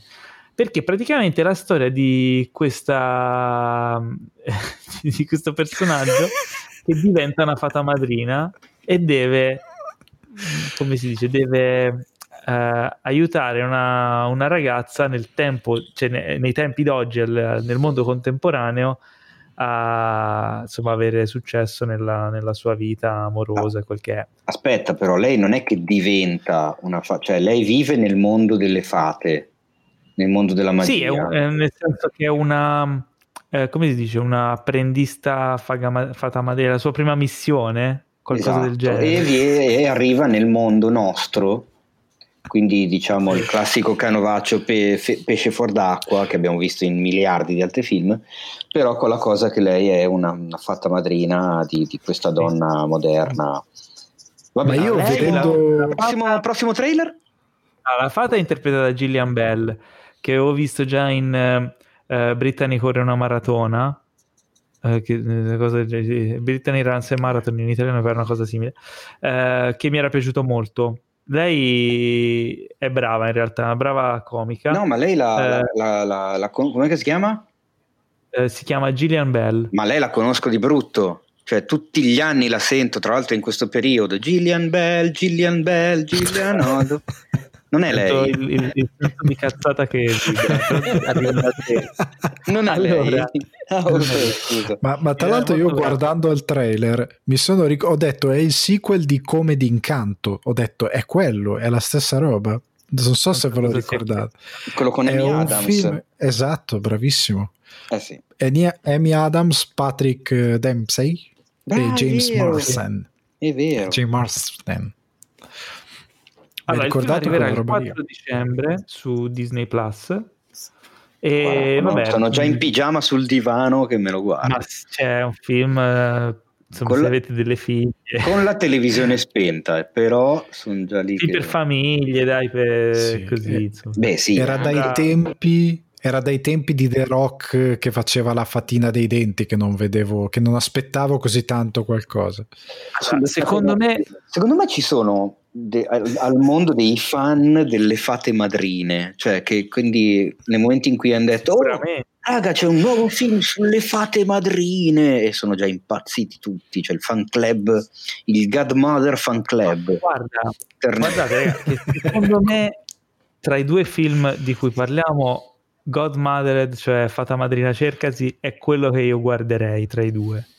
perché potrebbe strappare qualche risata. Gillian Bell è brava, le situazioni di questa fata madrina nel mondo contemporaneo, tutti i paradossi e, e le, mm, come si dice, gli, eh, i qui pro quo che si vengono a creare, no? Il, la commedia degli equivoci e queste cose qui funzionano sempre, quindi potrebbe essere divertente. L'altro film invece, sempre Disney Plus, che uscirà uh, a brevissimo in questi giorni, è Black Beauty ed è Eh, un film bellissimo. mentre Bello. quell'altro è per, era per chiama le frate madrine Black Beauty è per chiama i cavalli Certo. Beh, ma è... Che mm, detto così suona malissimo. pre- cioè, perché non si può amare i cavalli equini? Eh? eh? Io tipo ieri ho mangiato un hamburger di equino, era buonissimo. Lo gli hai amato? Bravissimo. L'ho amato lo mangiavo, era veramente buono. No, comunque Allora. io Black, Black- Beauty sono, sono molto contento anche perché questa cosa dei biopic musicali sta, sta prendendo piede, quindi mi piace il fatto che si faccia un film su una canzone popolare americana che ha fatto epoca, no. famosissima anche Ma la no. versione di Tom Jones, No. oh Black Beauty, bam bang, No, oh, Black Beauty. Black Betty. Ah, non è, non è quella. No, non è quella. Porca troia, su ho. Lives Matter, è un film impegnato su no, neanche questo. Black Beauty è un cavallo, un cavallo nero, eh, di cui, un cavallo selvaggio di cui una ragazzina teenager eh, decide di prendersi cura e di addestrarlo, insomma, di farlo diventare il suo cavallo. Eh, questa storia di affetto, di amicizia, di legame tra una ragazza e un cavallo. Paolo, sempre peggio, cioè, come la giri giri peggiora. Questo Paolo, è il film. Paolo, Eh, Paolo, Paolo. ma esattamente quando è che è successo che il nostro podcast è caduto così in basso nella scelta dei trailer di cui parlare? Quando hai iniziato a modificare la scaletta. No, no, una volta parlavamo di trailer che valeva la pena Ma aspettare. questa settimana questi Eh. sono usciti, che ti devo dire? Eh, Ma potevi mettere- settimana cioè. prossima uscirà di meglio. Vabbè, Vabbè, allora io Shark mi- Boy e Lava Girl. mi rivolgo, mi rivolgo ai nostri ascoltatori, a come li chiama Paolo, alle nostre donnuncole e omuncoli. Se c'è qualcuno di voi che vedendo i trailer di eh, Fa- Fata Madrinami, com'è? Fa- Fata Madrinizza, Fata madrina cerca. Fata Madrina Cercasi e Black Beauty, perché tanto sul- nell'articolo sul sito li trovate, ve li linko i trailer, li trovate lì da vedere, eh, e ci dice, oh raga ho visto il trailer di questi due o anche uno solo di due e non vedo l'ora di vedere il film, allora io la prossima volta chiederò umilmente scusa, perché capirò che abbiamo Non che anche bisogno. quel tipo di target al quale noi effettivamente ci rivolgiamo. Ma siccome non credo, aspetto le vostre reazioni, poi mi direte. Vabbè, Perché- ma adesso siamo arrivati perché vo- volevo toccare il fondo e poi arrivare Ah. al trailer bello. Ah, che è- certo. Oddio, Ah. bello. È una strategia, è tutta una strategia per fare il grano. Mm. Chaos Piru piru. Walking. Ok? Chaos Walking con cast Oh no. Con eh, i nostri amici eh, Tom Holland e Daisy Ridley. Daisy. No, hai letto male. Hai letto- Eh, hai Daisy? letto- Hai letto male. è scritto Daisy Duck, ma non è Daisy Duck, anche se... E poi non è neanche di Disney, quindi non potrebbe mai essere Daisy Duck. È Però- Daisy Ridley. Però avrebbe La- fatto ridere. Cioè, tu anche imma- conosciuta come Ray, non dico il cognome per non spoilerare. Star Wars. Allora, scusa, Ray, però diciamo te- pensaci un attimo. Cioè, un film eh, live action con Tom Holland in questi boschi fantascientifici, eccetera, e Paperina. Bellissimo. Però in 2D, Eh? tipo Tom e Jerry, il trailer che abbiamo visto settimana scorsa. Ah, bellissimo. Guarda che sarebbe Tipo la un'idea pan- geniale. puro film della Pantera Rosa. Esatto. No, Tom allora, Daisy Duck. Cos'è questo film, questo Chaos Walking? Intanto è diretto da Doug Lyman e vorrei sottolineare, sottolineare Doug Lyman che a me come regista piace molto. Eh, ve lo ricorderete per Edge of Tomorrow, per eh, Ah. il primo The Born Identity, Eh sì. per... eh, nello di- spazio con Tom Cruise. Eh? Oblivion. Il- no, il futuro film nello spazio con Tom Cruise, Ah, il tiro da Lyman. È vero, è vero. Quindi, insomma, un bravo regista. Eh, il film è un action sci-fi distopico, adventure anche, eh, in un mondo in cui non ci sono più donne. Le mezze stagioni, e, ah no. E tutti quanti riescono a sentire i pensieri degli altri. Quindi è un po' un concept, uh, un high concept, quel genere di film che parte da un'idea forte, da una roba che puoi riassumere in due righe uh, che incuriosisce lo spettatore e poi su questo concept ci costruisci tutta una storia. Quindi immaginati un futuro, in un futuro dove non ci sono donne e tutti possono sentire i pensieri di tutti. Boh, questo okay. è, il, è il concept. ok, però non è originale, cioè arriva da una serie di romanzi. Eh, vabbè, ho capito come film, dico. Ah, anche okay. il romanzo di, di, per sé è un high concept, anche il romanzo probabilmente. Comunque, ehm, a quanto pare non ci sono più donne, ma c'è Daisy Ridley o Daisy Duck. Eh, insieme a lei e Tom Holland ci sono anche, c'è anche Mads Mikkelsen, che è una sorta di, di mentore, di, uh, viene indicato nel nome come sindaco, Mayor Prentice quindi è un po' diciamo il capo di questa tra virgolette tribù. C'è anche David Oyelowo, eh, Cynthia Erivo, insomma c'è un bel cast. Eh, e mh, mm, è molto buffo, secondo me, buffo, è molto strano per me vedendo il trailer il modo in cui hanno fatto visualizzare un po', hanno creato visivamente un effetto dei pensieri che vengono emessi. Che fa veramente come... ridere sì, non sì. mi fa impazzire. Mm. Il trailer, devo dire la verità, non mi ha convinto per niente. Zero, cioè, io avevo, ric- letto, avevo letto, avevo dato la news, avevo letto appunto, come ha detto Paolo, la sinossi in due righe, mi aveva preso bene.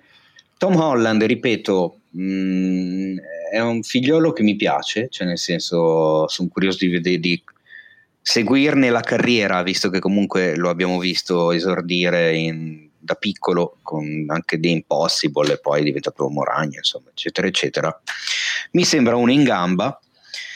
Eh, ho visto il trailer e non ci ho capito una sega, ma poi secondo me cioè, è, è, montato proprio male, è lungo, che sembra ancora più lungo, cioè nonostante sia molto lungo, a un certo punto tu dici quanto cazzo finisce su trailer? Ti accorgi che invece mancano ancora 30 secondi, cioè è, è, strano, è veramente strano. Non, non, mi ha, non mi, ha, cioè, mi ha fatto cambiare idea. Ecco, se prima avevo voglia di vedere il film, una volta visto il trailer, adesso ho dei dubbi sul fatto che ci abbia voglia di vedere il film. Insomma.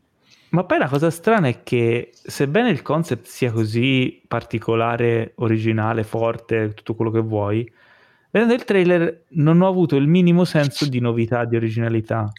Anzi, eh, mi ricordava un po' A Quiet Place e un po' mille altre cose già viste. Mm-hmm. A, me, fatto... a me ha fatto strano perché tu prima non ho fatto caso a chi fosse il regista, adesso che l'hai nominato, io li ho visti gli altri suoi film e non lo so, è come se si fosse annullato lui da quello che si vede dal trailer, perché lui è molto bravo, a me piace sì. anche a me per come gira e qua sembra abbia fatto, abbia messo un filtro tipo Instagram come per dire un generico film teen tratto da un libro sci-fi. Mm. Cioè potrebbe essere Divergent bravo, o qualsiasi altra bravo. cosa. Mi ha dato anche a me la stessa idea su Divergent, Insurgent e Brilliant esatto. e tutti quelli che adesso mi scuseranno i fan però insomma sì. io ho visto il primo e mi è, mi è bastato bravissima lei mi era piaciuta molto la protagonista di cui adesso mi sfugge eh, il nome che poi ho rivisto anche in altri film.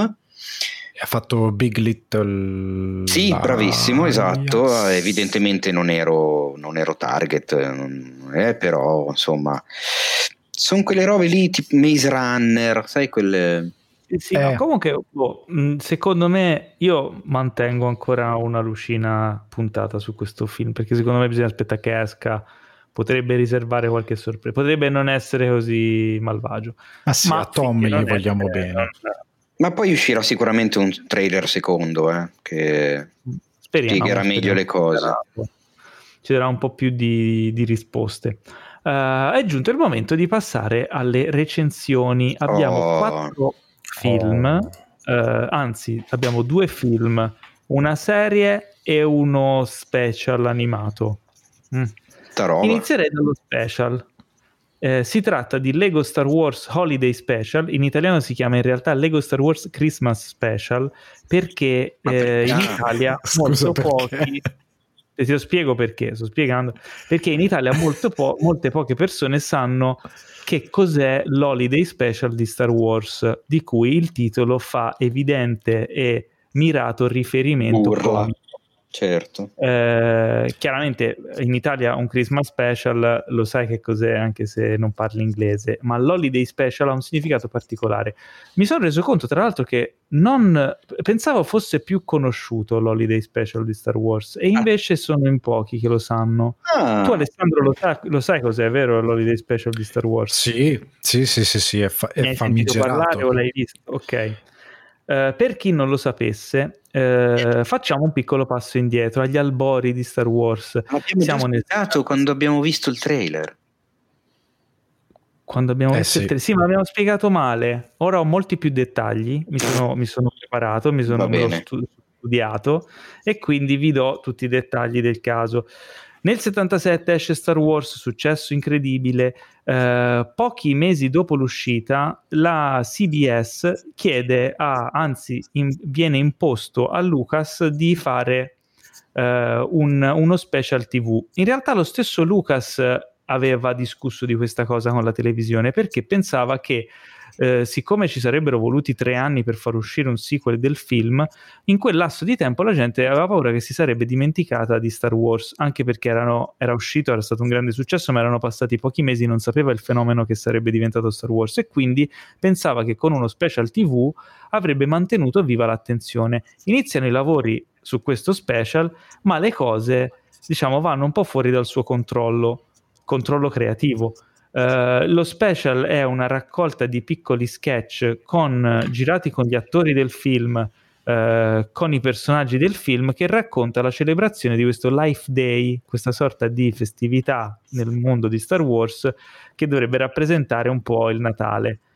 Uh, il, il, lo special va in onda il, il giorno di Natale e, um, ed è un disastro, è una roba tanto che lo stesso Lucas si impone di non farlo mandare mai più in onda e cerca, a quanto dice la leggenda, di distruggere ogni copia esistente dell'Holiday Special. Spera nell'oblio. Per farlo, insomma, per, per, cancellarlo dall'esistenza. Fatto sta che però l'Holiday Special finisce su YouTube e quindi lo potete trovare.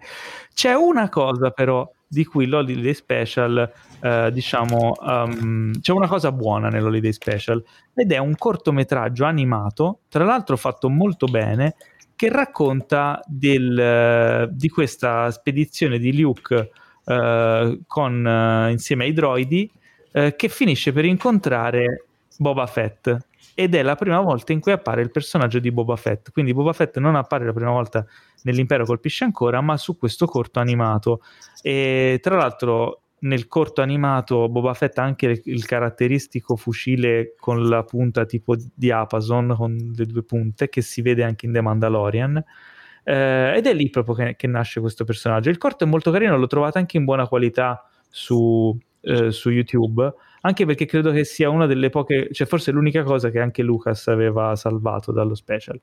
Cosa succede adesso? Tanti anni dopo eh, decidono di ritirare fuori il, eh, l'Holiday Special, però sotto forma di Lego Star Wars, e di andare a raccontare quello che succede dopo Star Wars Episodio 9, il, ehm, l'ascesa di Skywalker.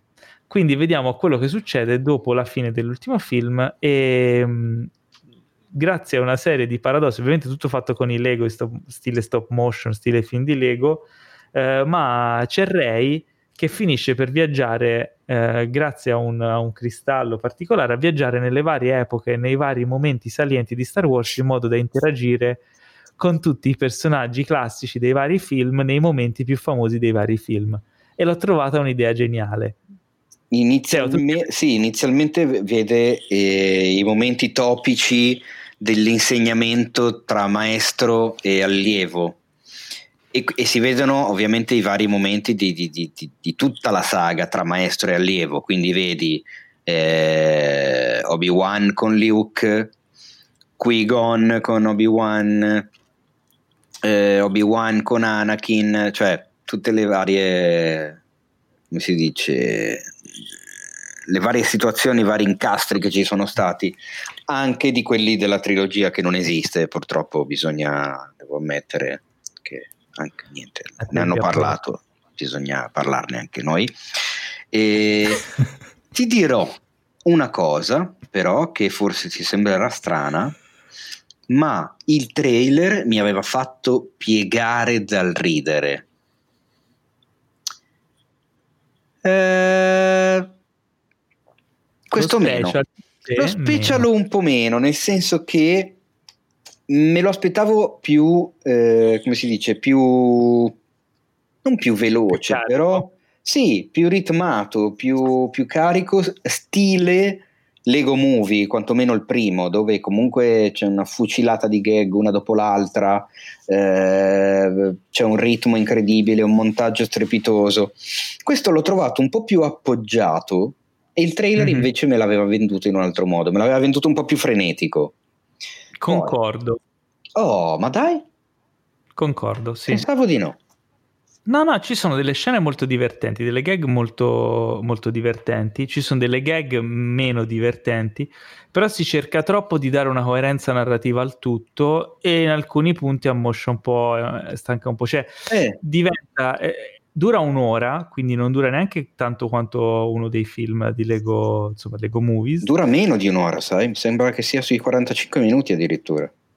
Sì, po- un poco meno di un'ora, e... però sembra molto più lungo, quindi dà Eh. un effetto così. Peccato perché ci sono veramente delle chicche divertentissime, sparse un po' in tutto, in tutto il film, cioè film, insomma, lo special, diciamo così. Tu, Ale- Alessandro, tu non l'hai visto?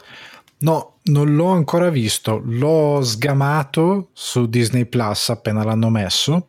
Ho scritto fortissimo a Teo e poi non l'ho visto. Esatto, Sono- è- è però lo Alessandro guarderò. Che, che mi ha scritto e mi ha detto Allora. guarda che l'hanno mandato, ho detto ah, me lo devo vedere assolutamente. Però eh, Direi, ecco, per un fan di Star Wars, secondo me è da vedere perché è divertente. Sì. Per un fan dei Lego Movies pure, però non aspettatevi il capolavoro. ecco, ed è quella la cosa, cioè nel senso, non è che mi aspettassi capolavoro, però essendo fan mi aspettavo di godere di più della cosa. In realtà spesso ho trovato con mia grande sorpresa quasi fastidioso il continuo, eh, come si dice, mm, oh, l'occhio ai fan. Sì, esatto, cioè il, il continuo appoggio su battute interne che solo i veri fan possono arrivare a capire. Cioè, sì, va bene, ok, ci sta, grazie. Mm, riconosco, punto il dito come Leonardo DiCaprio in eh, C'era una volta a Hollywood, eh, riconosco la reference, però che cazzo di prodotto Sì, sto cioè, vedendo? Cioè, Basta, c'è la eh, grido, spara per primo, ba- eh, cioè, esatto, cioè, Rite, ritrite, basta, cioè è vero, soffre un po' di quella cosa lì. Infatti le gag meno riuscite che a- abbassano il ritmo sono proprio tutte quelle che strizzano l'occhio alle- agli inside jokes dei fan su- Per- di Star Wars. Per dire, io ce l'ho anche in cofanetto, quindi figurati. La trilogia di Star Wars firmata Todd McFarlane, eh, quella rifatta con i Griffin, con Mhm. Family Guy, secondo me è molto più riuscita di questo di È Lego, vero. perché fa dell'umorismo di un certo tipo, fa dell'umorismo ultra inside joke con riferimenti che solo i fan capiscono, ma non, non ruota tutto quasi solo ed esclusivamente attorno a quella roba lì. E ci sono un po' rimasto perché comunque appunto Lego Movie mi era piaciuto un casino, proprio per il suo tipo di umorismo, il suo tipo di ritmo, non ho ritrovato la stessa cosa qua e boh, niente, si vede che proprio le due parole holiday special associate a Star Wars eh, No, vabbè, non è così disastroso. Anzi, anzi, in confronto, però può essere, diciamo, un eh, Beh, in confronto è quarto potere. cioè. L'ho visto con la mia compagna, le ho parlato di cose, lei non sapeva, pur essendo fan di Star Wars, non aveva mai sentito parlare dell'Holiday Special, allora dopo ci siamo andati a rivedere i pezzi. No. Ed è, ed è una bella scoperta, Mm, cioè se davvero non ne avete mai sentito parlare è una scoperta che è, è veramente agghiacciante ed incredibile l'Holiday Special del, del 78. Eh sì. Beh, è un documento Quindi- comunque a suo modo. Cioè, Eh sì, Ma poi sì, diciamo sì. che per gli americani è un po' una tradizione fare gli holiday special. Infatti, ora con le piattaforme è più facile. Però io mi sono visto quello di Kung Fu Panda, che è molto bello. Non me lo aspettavo, ma dura poco, ma è molto bello. C'è di mh, quello degli animali, mi sta vedendo eh, Madagascar, c'è l'holiday special. Mhm. eh, c'è di qualsiasi cosa. Gli americani proprio ce l'hanno come tradizione portare fuori certi grossi brand e fare lo speciale di Natale. C'è di Bojack persino. Eh, però, tipo, io mh, poi sono andato a vedermi dei, dei dietro le quinte dell'Holiday Special e c'era un'intervista a- ad uno degli sceneggiatori che diceva una cosa molto interessante che si lega anche a questo Star Wars Holiday Special di Lego. Ehm, perché diceva all'epoca, nel 78, anzi, cioè prima, insomma, nei mesi prima in cui lavoravano a questo special, Star Wars non era Star Wars. Cioè, Star Wars non era la religione per i fan che è diventata poi negli anni successivi. E quindi ci si poteva scherzare sopra, si poteva fare una cazzatona ambientata in quel mondo, perché quel mondo non era ancora diventato lo Star Wars che conosciamo oggi, che è intoccabile, quello in cui la gente si indigna. Eh, non c'era neanche tutto quel, quel modo di fare dei fan che c'è adesso, no? E ho visto in. E, e lì si capisce un po' lo spirito con cui è stato fatto nel 78 l'Holiday Special.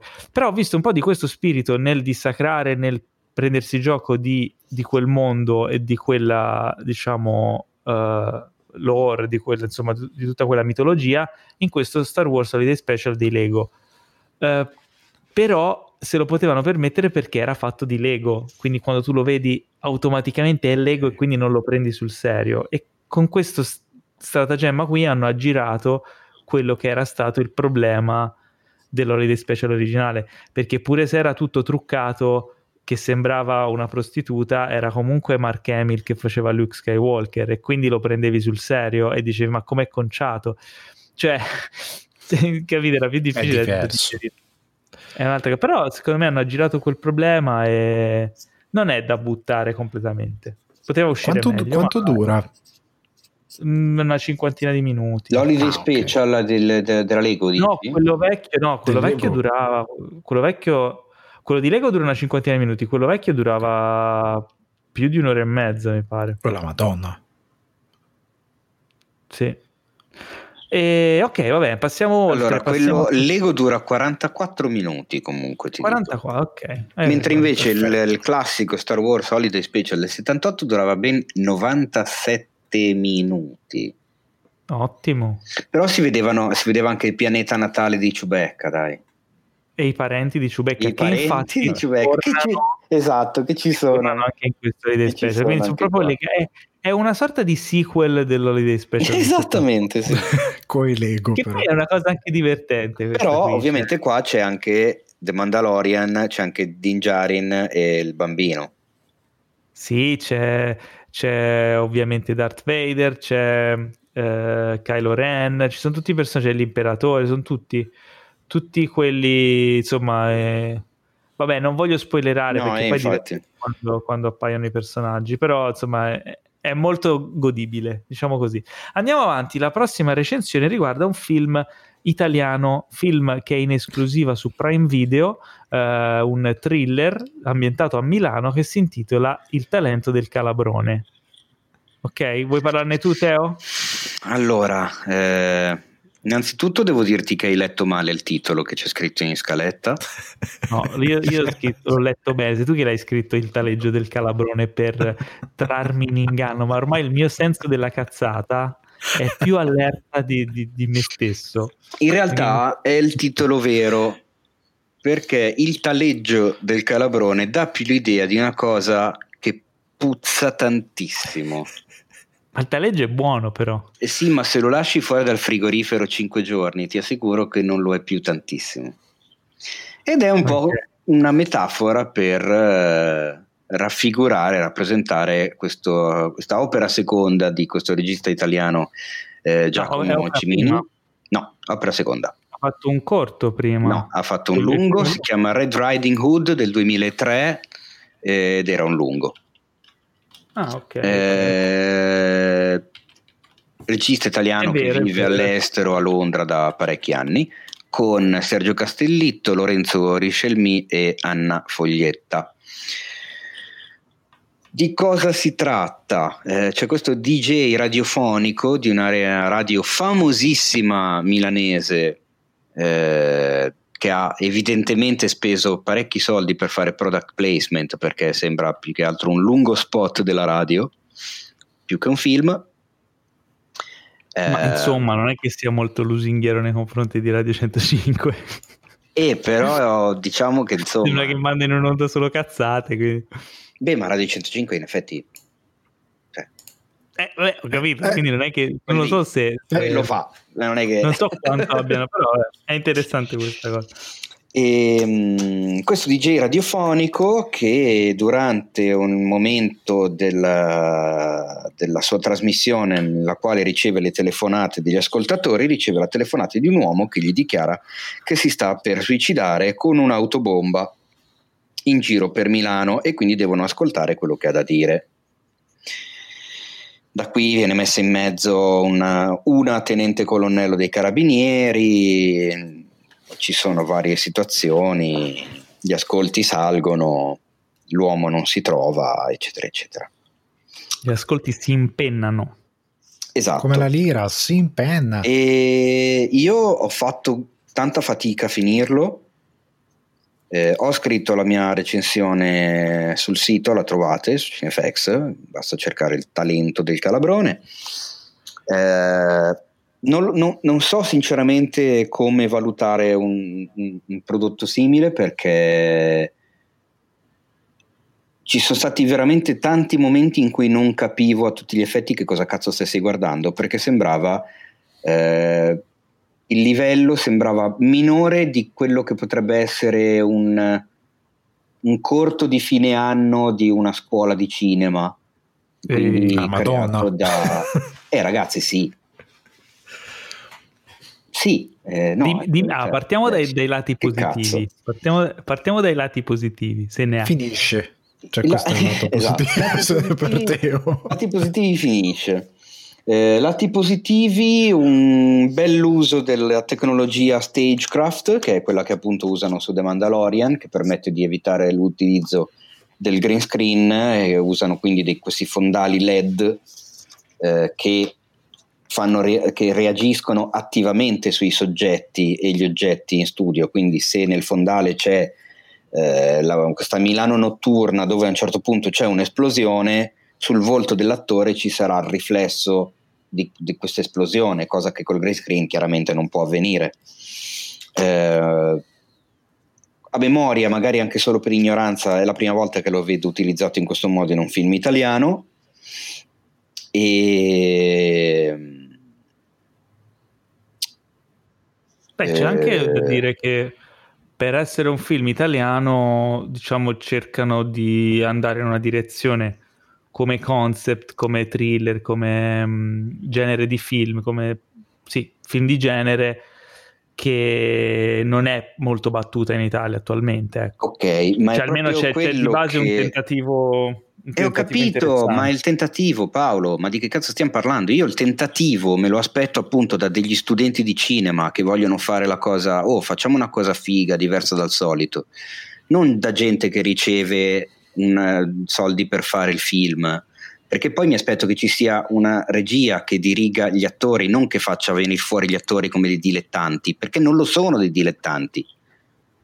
Castellitto fa quello che può. Me... Castellitto non si può dire che Castellitto non sia bravo, ma perché è Castellitto.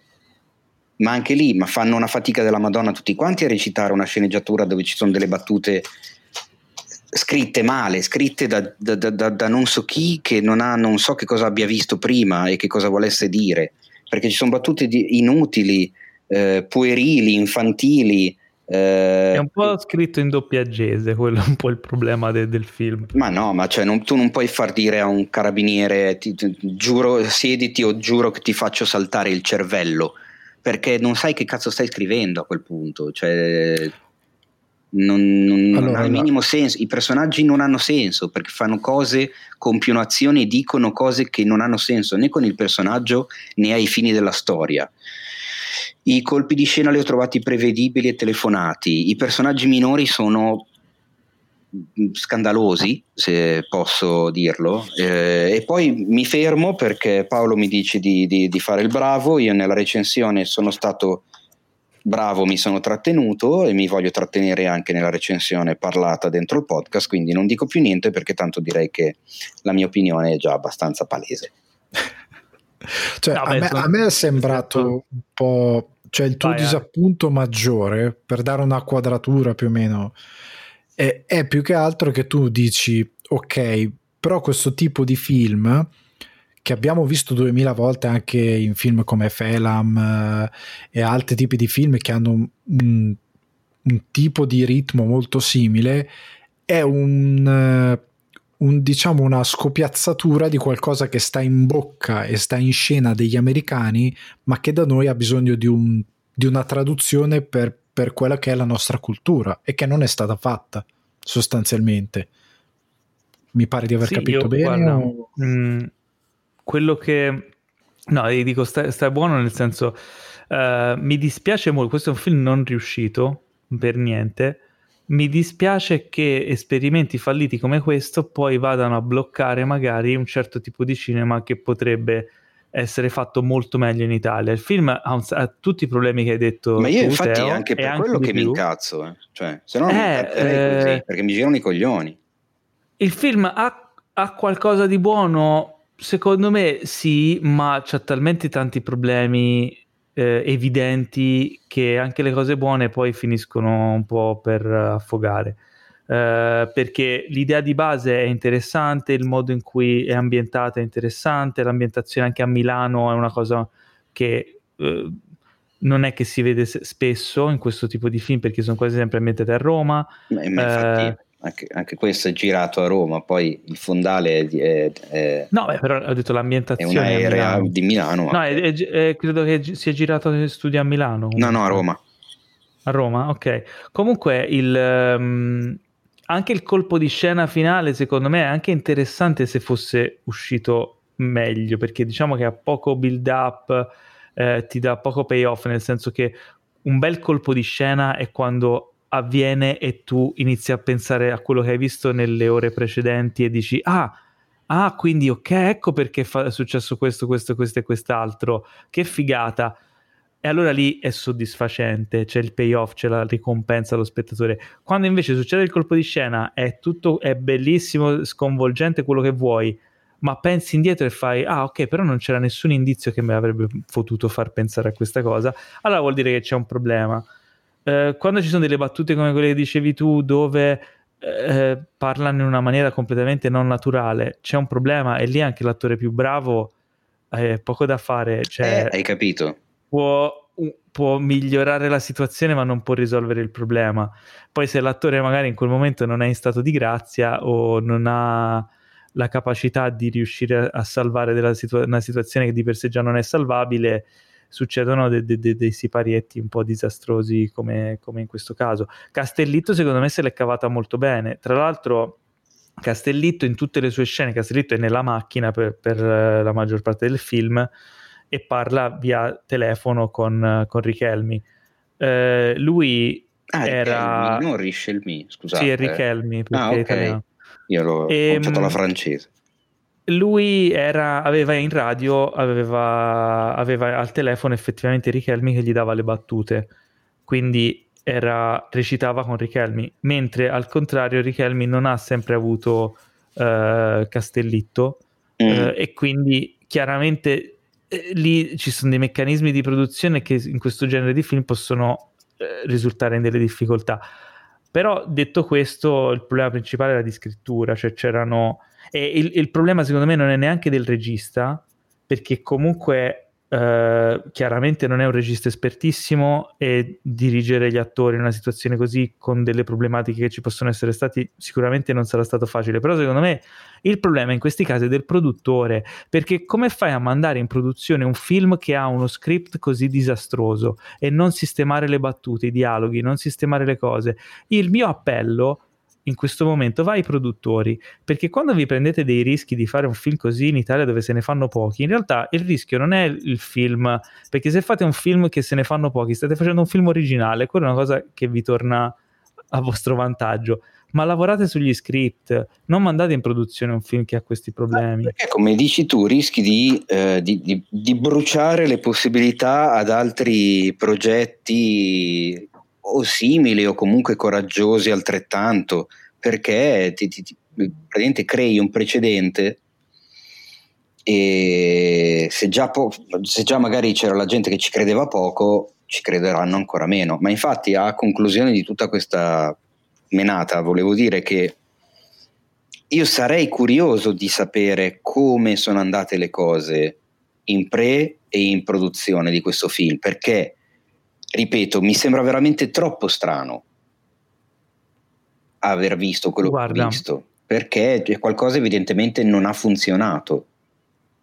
Beh, certamente eh, ci deve essere, ma come tutti i film, ragazzi, film, i film venuti bene vengono bene perché ci sono una serie di coincidenze positive e fortunate. Ci sono dei film di grandi autori, grandi registi che hanno fatto capolavori e poi hanno fatto delle ciofeche inguardabili perché magari quella volta gli è andato tutto storto. Sicuramente qualcosa non sarà andato per il verso giusto eh, non so ora in retroscena se n- sapremo di più, magari qualcosa che può essere interessante per il pubblico, eh, ve lo racconteremo, però mh, mm, il film è quello che è, poi alla fine, insomma, conti fatti. Peccato, un grosso peccato perché mi piaceva il concept, lo trovavo promettente. No, no, ma infatti, cioè, anche io l'ho detto, io lo aspettavo da quando ti ricordi, avevamo visto il trailer insieme, ne avevamo parlato, il trailer me l'aveva vendutissima. Poi aggiungici anche quella punta di campanilismo che ho eh, nei confronti della mia città, ovvero Milano, che come dici tu non è una città che nel cinema italiano si vede, si vede così tanto. Soprattutto eh, la Milano di oggi, che poi è abbastanza. La Milano di oggi che, che, che, sta diventando sempre più cinematografica, volendo, cioè, tra, tra le, le, strade nuove, palazzi nuovi, grattacieli, quartieri completamente rinnovati. Effettivamente ce n'è eh, è un set pubblicitario, c'è un sacco di pubblicità che vedo che sono girate in Italia, che vedo in televisione tra macchine, profumi e quant'altro, riconosco gli scorci della Milano Nuova. Eh, che però potrebbe funzionare anche al cinema, quindi questo era un altro punto di interesse nei confronti di questo film. Però, porco cane, ragazzi, dopo 10-12 minuti ero già lì con un grosso punto interrogativo in testa nel chiedermi ma perché stanno recitando così? Perché stanno dicendo queste cose? Perché stanno... Cioè si ritorna al discorso che ti faccio ogni tanto Paolo, dell'onestà non tanto intellettuale, della, dell'onestà di intenti. Cioè quando vedo un film che vuole disperatamente, cerca disperatamente di essere quello che non è, e a me girano le balle il doppio. Cioè preferisco un film venuto male, ma che non aveva nessuna pretesa, onesto, piuttosto che un film che ha anche delle qualità tecniche, nessuno lo mette in dubbio, perché questo film tecnicamente delle qualità ce le ha, figuriamoci. No, te- tecnicamente secondo me è fatto molto bene. La fotografia secondo me è un po' troppo pubblicitaria, cioè un po' troppo da spot. Vabbè, però è ambientato, è ambientato in un... Eh, è ambientato in, in una radio, non in una...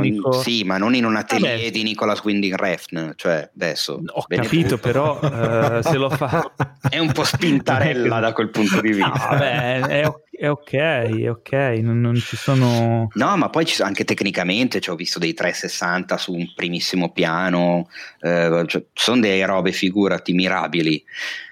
Però appunto mh, mm, preferisco quello fatto malino che però è onesto nel suo, nel suo porsi, piuttosto che questo che invece mi è sembrato un voglio a tutti i costi essere cool, figo, diverso e originale. Però tralasci troppe cose importanti. Mm, peccato, veramente. Io adesso mi taccio, eh, basta. E questo era il talento del calabrone. Uh, andiamo avanti, invece un film che a me è piaciuto particolarmente, l'ho visto ieri sera, ed è Elegia Americana. In originale si chiama Hillbilly Elegy, che ha un po' più senso come titolo. Uh, è su Netflix ed è il nuovo film di Ron Howard, con Amy Adams e Glenn Close. Il film è tratto da un libro eh, che ha lo stesso titolo che, e racconta la storia autobiografica di, di, un ragazzo che cresce negli Appalachi eh, tra, da una famiglia di quelli che in America vengono chiamati hillbillies, cioè i campagnoli americani, eh, spesso presi in giro dalla gente di città per, eh, perché sono un po' bifolchi, ignoranti. Eh, nei, tipo nei Simpson c'è il, il, il bifolco, com'è che si chiama il, il tizio? Eh, il tizio de, delle campagne. Eh?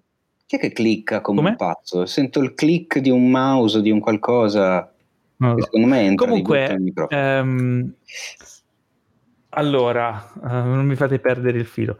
Uh, lui, mh, il protagonista, che tra l'altro è interpretato da due attori uh, in, in, versione teenager da, ehm, da, un attore, giovane attore che si chiama Owen Ast- Astalos e in versione adulto da Gabriel Basso. Uh, il ragazzo si chiama JD e devo dire, tra parentesi, ho apprezzato un sacco il casting del film, nel senso che uh, è un casting veramente azzeccato. Lui bambino, cioè bambino, lui ragazzino, lui adulto, sai in quei casi in cui vedi, dici, vabbè, hanno scelto un altro attore e, devi, e ti devi sforzare per fartelo andare bene, invece è perfetto, cioè sembra lui da grande. Uh, vabbè, Glenn Close e Amy Adams secondo me andranno in nomination all'Oscar. Sicuramente, cioè, io Glenn Close gliene darei due per questo film. Uh, interpretano la madre e la nonna di JD. E il film è raccontato uh, con dei salti, dei flashback attraverso queste 2-3 linee temporali per raccontare come lui è cresciuto e come è arrivato dove è arrivato. Lui parte da questa famiglia disagiata con questa madre single piena di problemi, interpretata da Amy Adams, e finisce, cioè nella linea temporale del presente, lui sta, si è laureato uh, in una università importante, sta cercando lavoro av- in uno studio di avvocati, quindi si è creato un futuro, uh, però cerca di colmare questo gap di come lui ha fatto a costruirsi un futuro partendo da dove è partito. E sembra quasi che il film voglia vertere sul discorso del siamo predestinati al fallimento se veniamo da, uh, da delle origini umili che, ce, che ci impediscono di, di, uscirne fuori, però vuole a tutti i costi invece sovvertire questa cosa e costruirsi un proprio futuro. Uh, ho trovato veramente bello ed emozionante i, i, personaggi, in particolare quello della nonna. Quello della nonna mi ha distrutto. Glenn Close mi ha ucciso, pianto per mezzo film. È, è perché è un personaggio che uh, ha il vero senso della famiglia e del cercare di tramandare il, il, um, il, concetto che puoi contare sulla famiglia e che in qualche modo devi, devi dare tutto quello che hai e, e, e poi ridarlo indietro no? per far andare avanti le cose nel modo giusto che cerca di in tutti i modi di metterlo sulla buona strada quando capisce che sua madre non è più in grado e poi il personaggio di Amy Adams che è tragico al, all'ennesima potenza.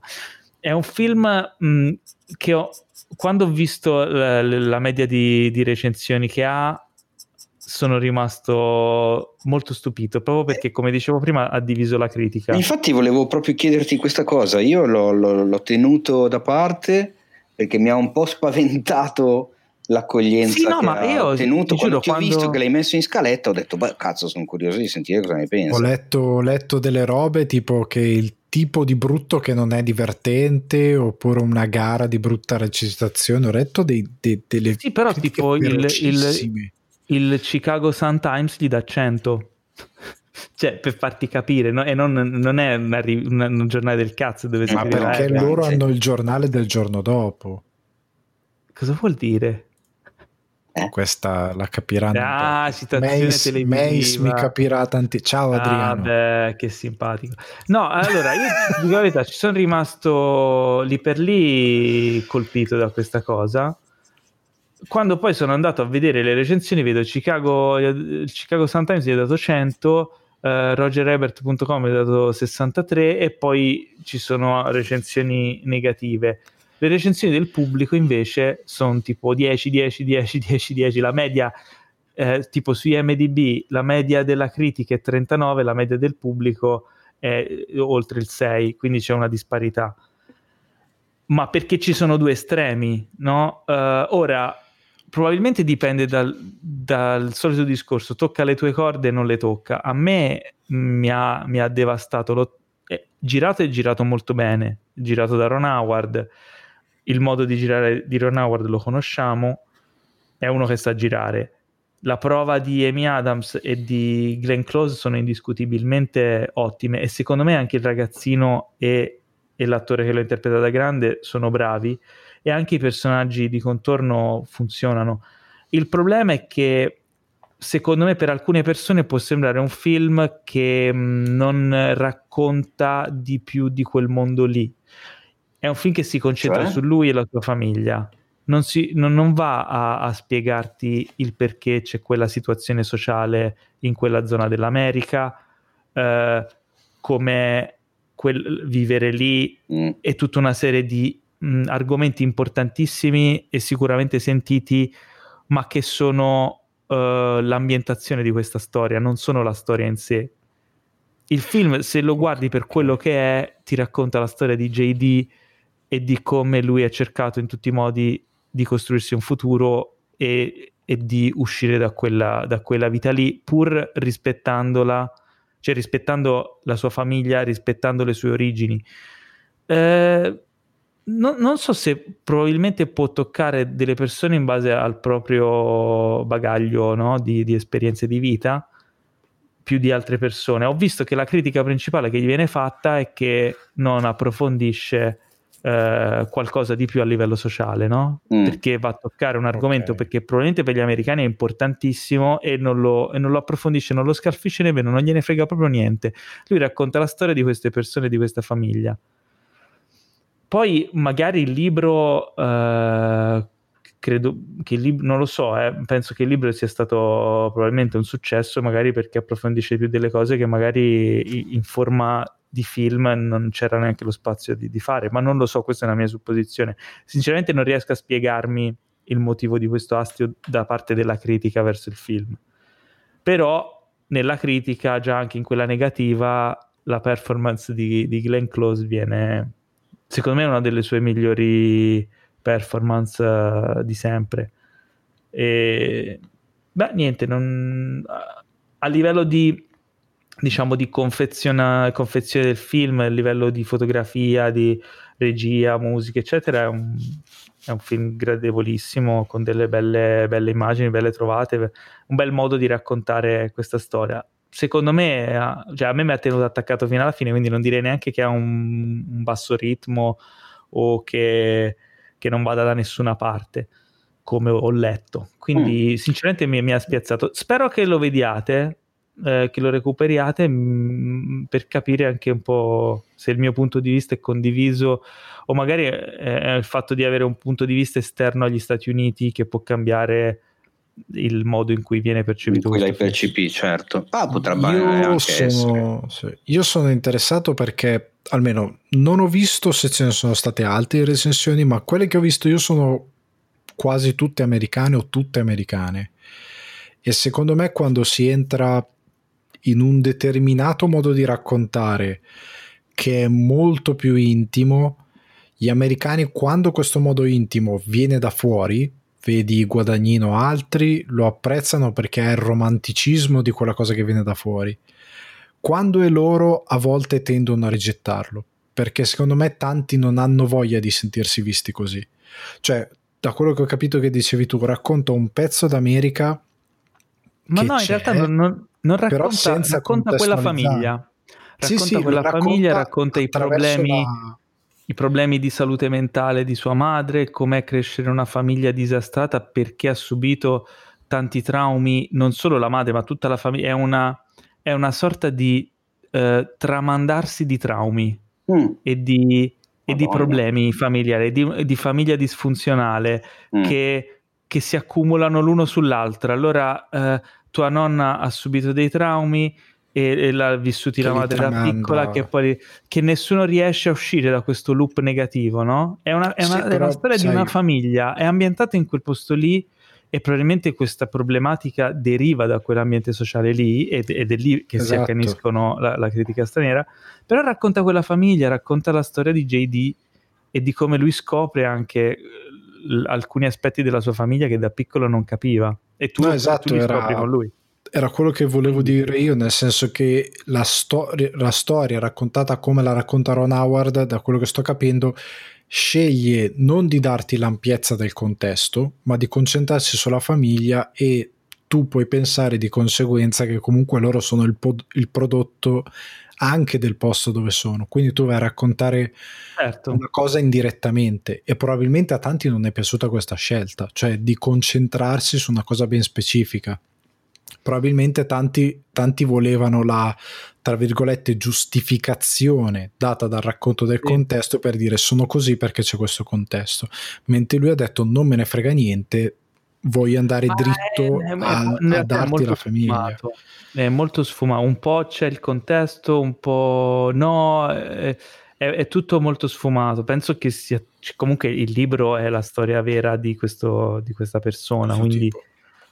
Eh, magari ci sono nella messa in scena di Ron Howard delle cose inaccurate, magari ci sono delle cose che sono troppo patinate o ehm, troppo pulite rispetto alla realtà. Non lo so, non lo so, però visto per quello che è, secondo me è un, è un buon film. È un buon film con all'interno delle prove straordinarie. E la scena più bella, ovviamente, è quando la nonna cita Terminator 2.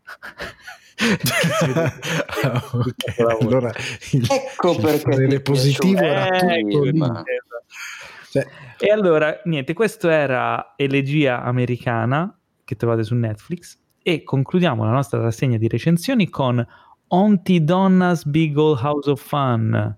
Quindi Che con l'allegria finalmente, perché dopo il taleggio all'americana e il talento dell'elegia, finalmente possiamo ridere un po', no? Che ci Esatto, perché È voleva. una commedia, no? Perché non è una commedia, è una follia più che altro. Io la descriverei come una follia, nel senso che è, un- È una serie che è su Netflix. è una diciamo serie su. Netflix indescrivibile, ma io ci proverò comunque perché sono questi tre comici australiani che probabilmente hanno anche loro dei traumi che li hanno portati a diventare davvero matti, che sostanzialmente mettono in scena quello che è una sorta di parodia di un programma per bambini. Quindi fate conto un programma tipo Albero Azzurro con i personaggi che in questo caso sono esseri umani, tipo Fantabosco anche, che si incontrano in questa casa dove loro vivono e ogni puntata, come degli show per bambini, hanno una parola che è il tema della puntata.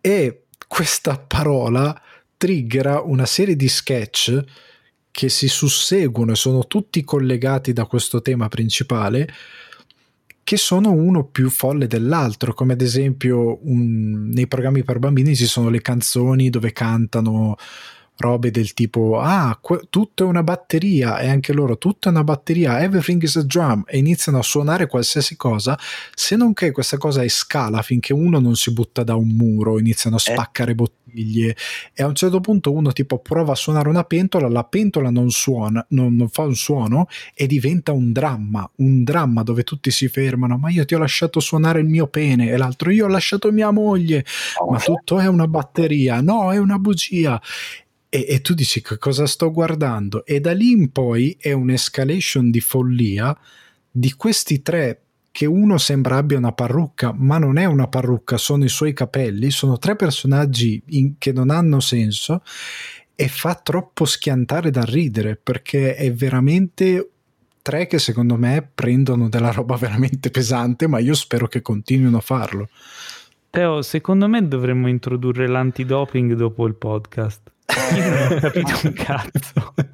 Anche ma secondo perché me, è impossibile ma anzi, è impossibile da spiegare cioè io cosa posso spiegarlo e lo faccio davanti- facendovelo vedere Io ti ripeto una cosa e lo faccio davanti al nostro pubblico, cioè davanti eh, alle orecchie del nostro pubblico, di- quindi dentro, dentro il nostro pubblico che ci sente con le orecchie, se hai le cuffie, caro pubblico, mi senti ancora di più. Mi senti? Mi stai sentendo? Sono dentro di te. Eh, no, eh,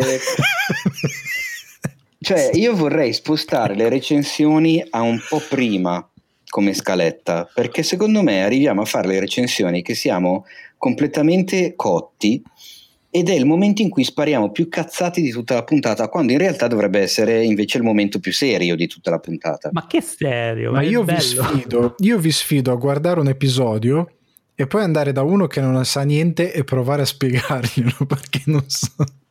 È impossibile è- perché è veramente un. Ma una- questa cosa hai controllato che ci sia anche su Netflix Italia o c'è solo su Netflix Irla- Irlanda? C'è, c'è, ho controllato, C'è. fatto i compiti. No, cazzo, dovevi dire di no, Paolo. Per favore andate Eh, a ma abbiamo controllato prima insieme. On- Onti donna, qui scritto Aunti con la Y, donna apostrofo S, Big All apostrofo, quindi non old, all, House of Fun. Onti donnas, Big All House of Fun. Sono sei Dillo episodi. Teo, Eh? dillo Teo. Auntie Donna's Big Old House of Fun. No, aspetta. Bravo. Auntie Donna's Big Old House of Fun. Onti donnas, Big All House of Fun. Auntie Donna's Big Old House of Fun. È uno scioglilingua. Bravi, Siamo madonna, che, al momento che- triste sono della- orgoglioso di voi. Allora, E non vi abbiamo traduco- nominato Star Trek comunque. Io ci tenevo a dire che Ah, Paolo non è riuscito a trovare. No, cazzo, vedi? Ma potevi stare zitto, Ale, madonna santa. Ma io No, ci ho oggi no. sperato. Oggi dico solo no, oggi no. Star Trek è bello. Ehm, allora, vi traduco la sinossi su IMDb di Onti Donna's Big Ma no, traduci quella di Prego. Netflix, scusa. No, no, perché sì, devo tradurre quelli di IMDb, è così il format. Allora, ne- nella, nuova, nella loro nuova serie di sketch, Onti Donna's Old House of Fun prende i, perché è proprio il nome di questi comici eh, prende gli spettatori e li porta in un'avventura assurda attraverso la loro vita di tutti i giorni. Ma è una Questo è. bugia, non è vero. Probabilmente è una bugia. È una bugia. È che anche quello bugia? lì, quello lì a cui hanno detto devi scrivere la sinossi, quello ha detto cavolo, dovevo licenziarmi ieri. Ha detto adesso come faccio? E ha scritto una cosa a caso. Vi prego, Quindi sono- guardatelo. Sono sei episodi da 20 minuti e io mi sa che lo recupero. Poi gli australiani a me mi fanno morire dalle risate. No, fa- eh, è senza senso, veramente. Fanno delle cose che tu lo guardi e dici ma questo è, è- è bellissimo. Lo dicono mate ogni 5 minuti. Un po' lo dicono, non così tanto, però lo Pronunciano la S eh, fortissimamente doppia anche quando non ce n'è bisogno? Cioè, tipo Cosa? Che, che cosa vieni sentito? La- la- la- l'accento australiano ha le S marcatissime rispetto Dipende. all'inglese no, o all'americano. Vabbè, dipende come dipende. Per descrivere Alle l'accento, H, c'è un po' l'accento australiano è un accento britannico che ha qualcosa che è andato veramente male. Molto male. Molto male. Lo Molto posso male. descrivere così. Ma adesso per i nostri cari ascoltatori Alessandro Dioguardi vi darà un esempio di accento australiano. Lo sai fare? Eh, assolutamente no. Sono Ah. stato un mese in Australia. Io lo so fare. How do you mate? How do you, mate? Welcome to Australia. Così. Oh, ma è Sasà Salvaggio, non è... non- No, ho visto perché ho visto Masterchef Australia, è fantastico. Vabbè, no Welcome ba- to Masterchef Australia. Sai cosa? Basta, basta anche andarsi a recuperare una delle prime inter- delle interviste delle- dei primi tempi della carriera di Nicole Kidman Parla così. o di Russell Crowe. Sì, aveva, aveva un accento allucinante la Kidman, me lo ricordo. Hello, my name is Nicole Kidman. Esatto. My name is Nicole Kidman, I'm an actress. Fantastico. I'm Bene, ragazzi. I'm going from down under. Fantastico. Ah, tra l'altro, coming. come si chiamava Alessandro? Il film di cui avevamo visto il trailer quando c'eri tu, il film eh, ambientato in Irlanda con l'accento improbabile. Ah, Ti sì, ricordi che parlammo sì, sì, sì, sì, Hit, eh, de- eh, come cavolo si chiamava? Quello con ehm, C'è stato Ah. con... ehm, c'è stato un mega con scandalo. Noi abbiamo- Ah, raga, Esatto. raga, raga, non parlatevi uno sull'altro, non siamo dal vivo e Scu- viene fuori un scusate. coltello. Allora, Scusate. Il film si chiama si chiama The eh, Wild Mountain Time, Sì. Esatto, ok? Con eh, John M. e Emily Blunt. esatto. Cosa è successo? Noi quando abbiamo visto il trailer, ora fai- un piccolo richiamo a, una pun- a due, due- due puntate fa, quando abbiamo visto il trailer abbiamo detto l'accento irlandese che fanno è improbabile e Alessandro ce l'ha confermato. Il giorno dopo e nei giorni successivi è esploso il putiferio.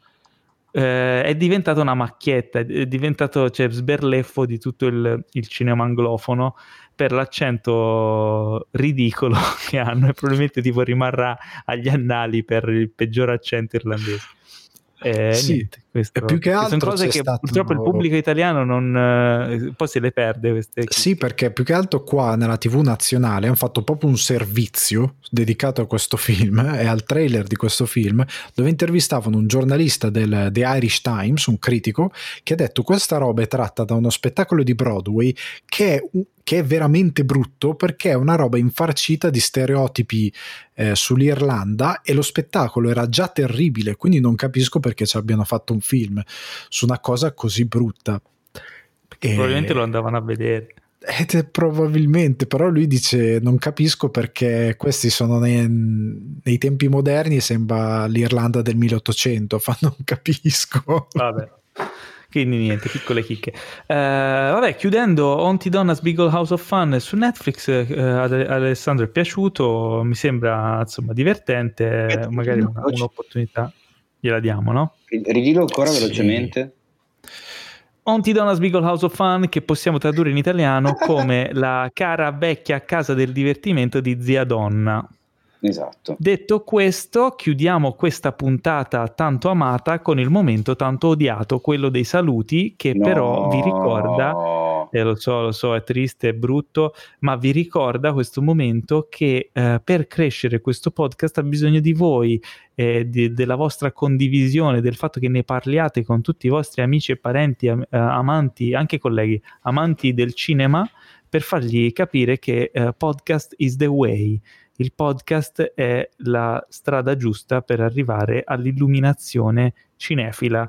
Inoltre vi ricordiamo che Cinefax è anche un sito, cinefax.it, eh, ed ha anche una pagina Facebook, un canale YouTube, un profilo Instagram, eh, TikTok, eh, Telegram, eh, questa volta li sto ricordando tutti, Teo è fiero di me, il mio senso della cazzata non sta vibrando ed è quindi eh, il momento di ricordarvi che la prossima settimana ci sarà una nuova puntata e probabilmente sarà la più bella di- della prossima settimana, come questa lo è stato di questa settimana. Un saluto da Alessandro Dioguardi.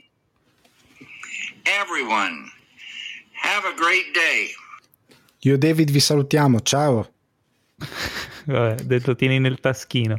Un saluto da Teo Yusufian. Eh, Ciao a tutti, è stato fantastico, ma la prossima volta lo sarà ancora di più. Perché Madonna, che brutto, non mi fai più il ciaone. Ti saremo, odio. saremo insieme per una nuova fantastica puntata, ci abbracceremo fortissimo, ci baceremo e ci sputeremo in faccia per passarci tutti i virus del mondo.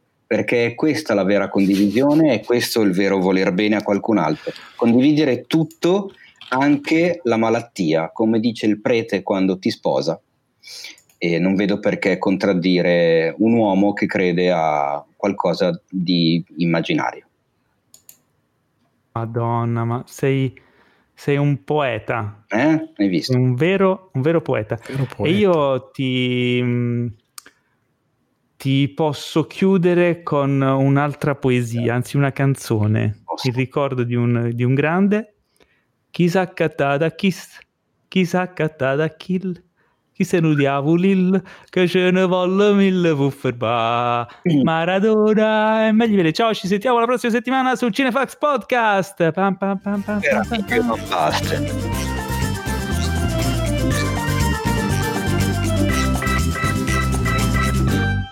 Questo podcast è stato presentato da The Best Blend.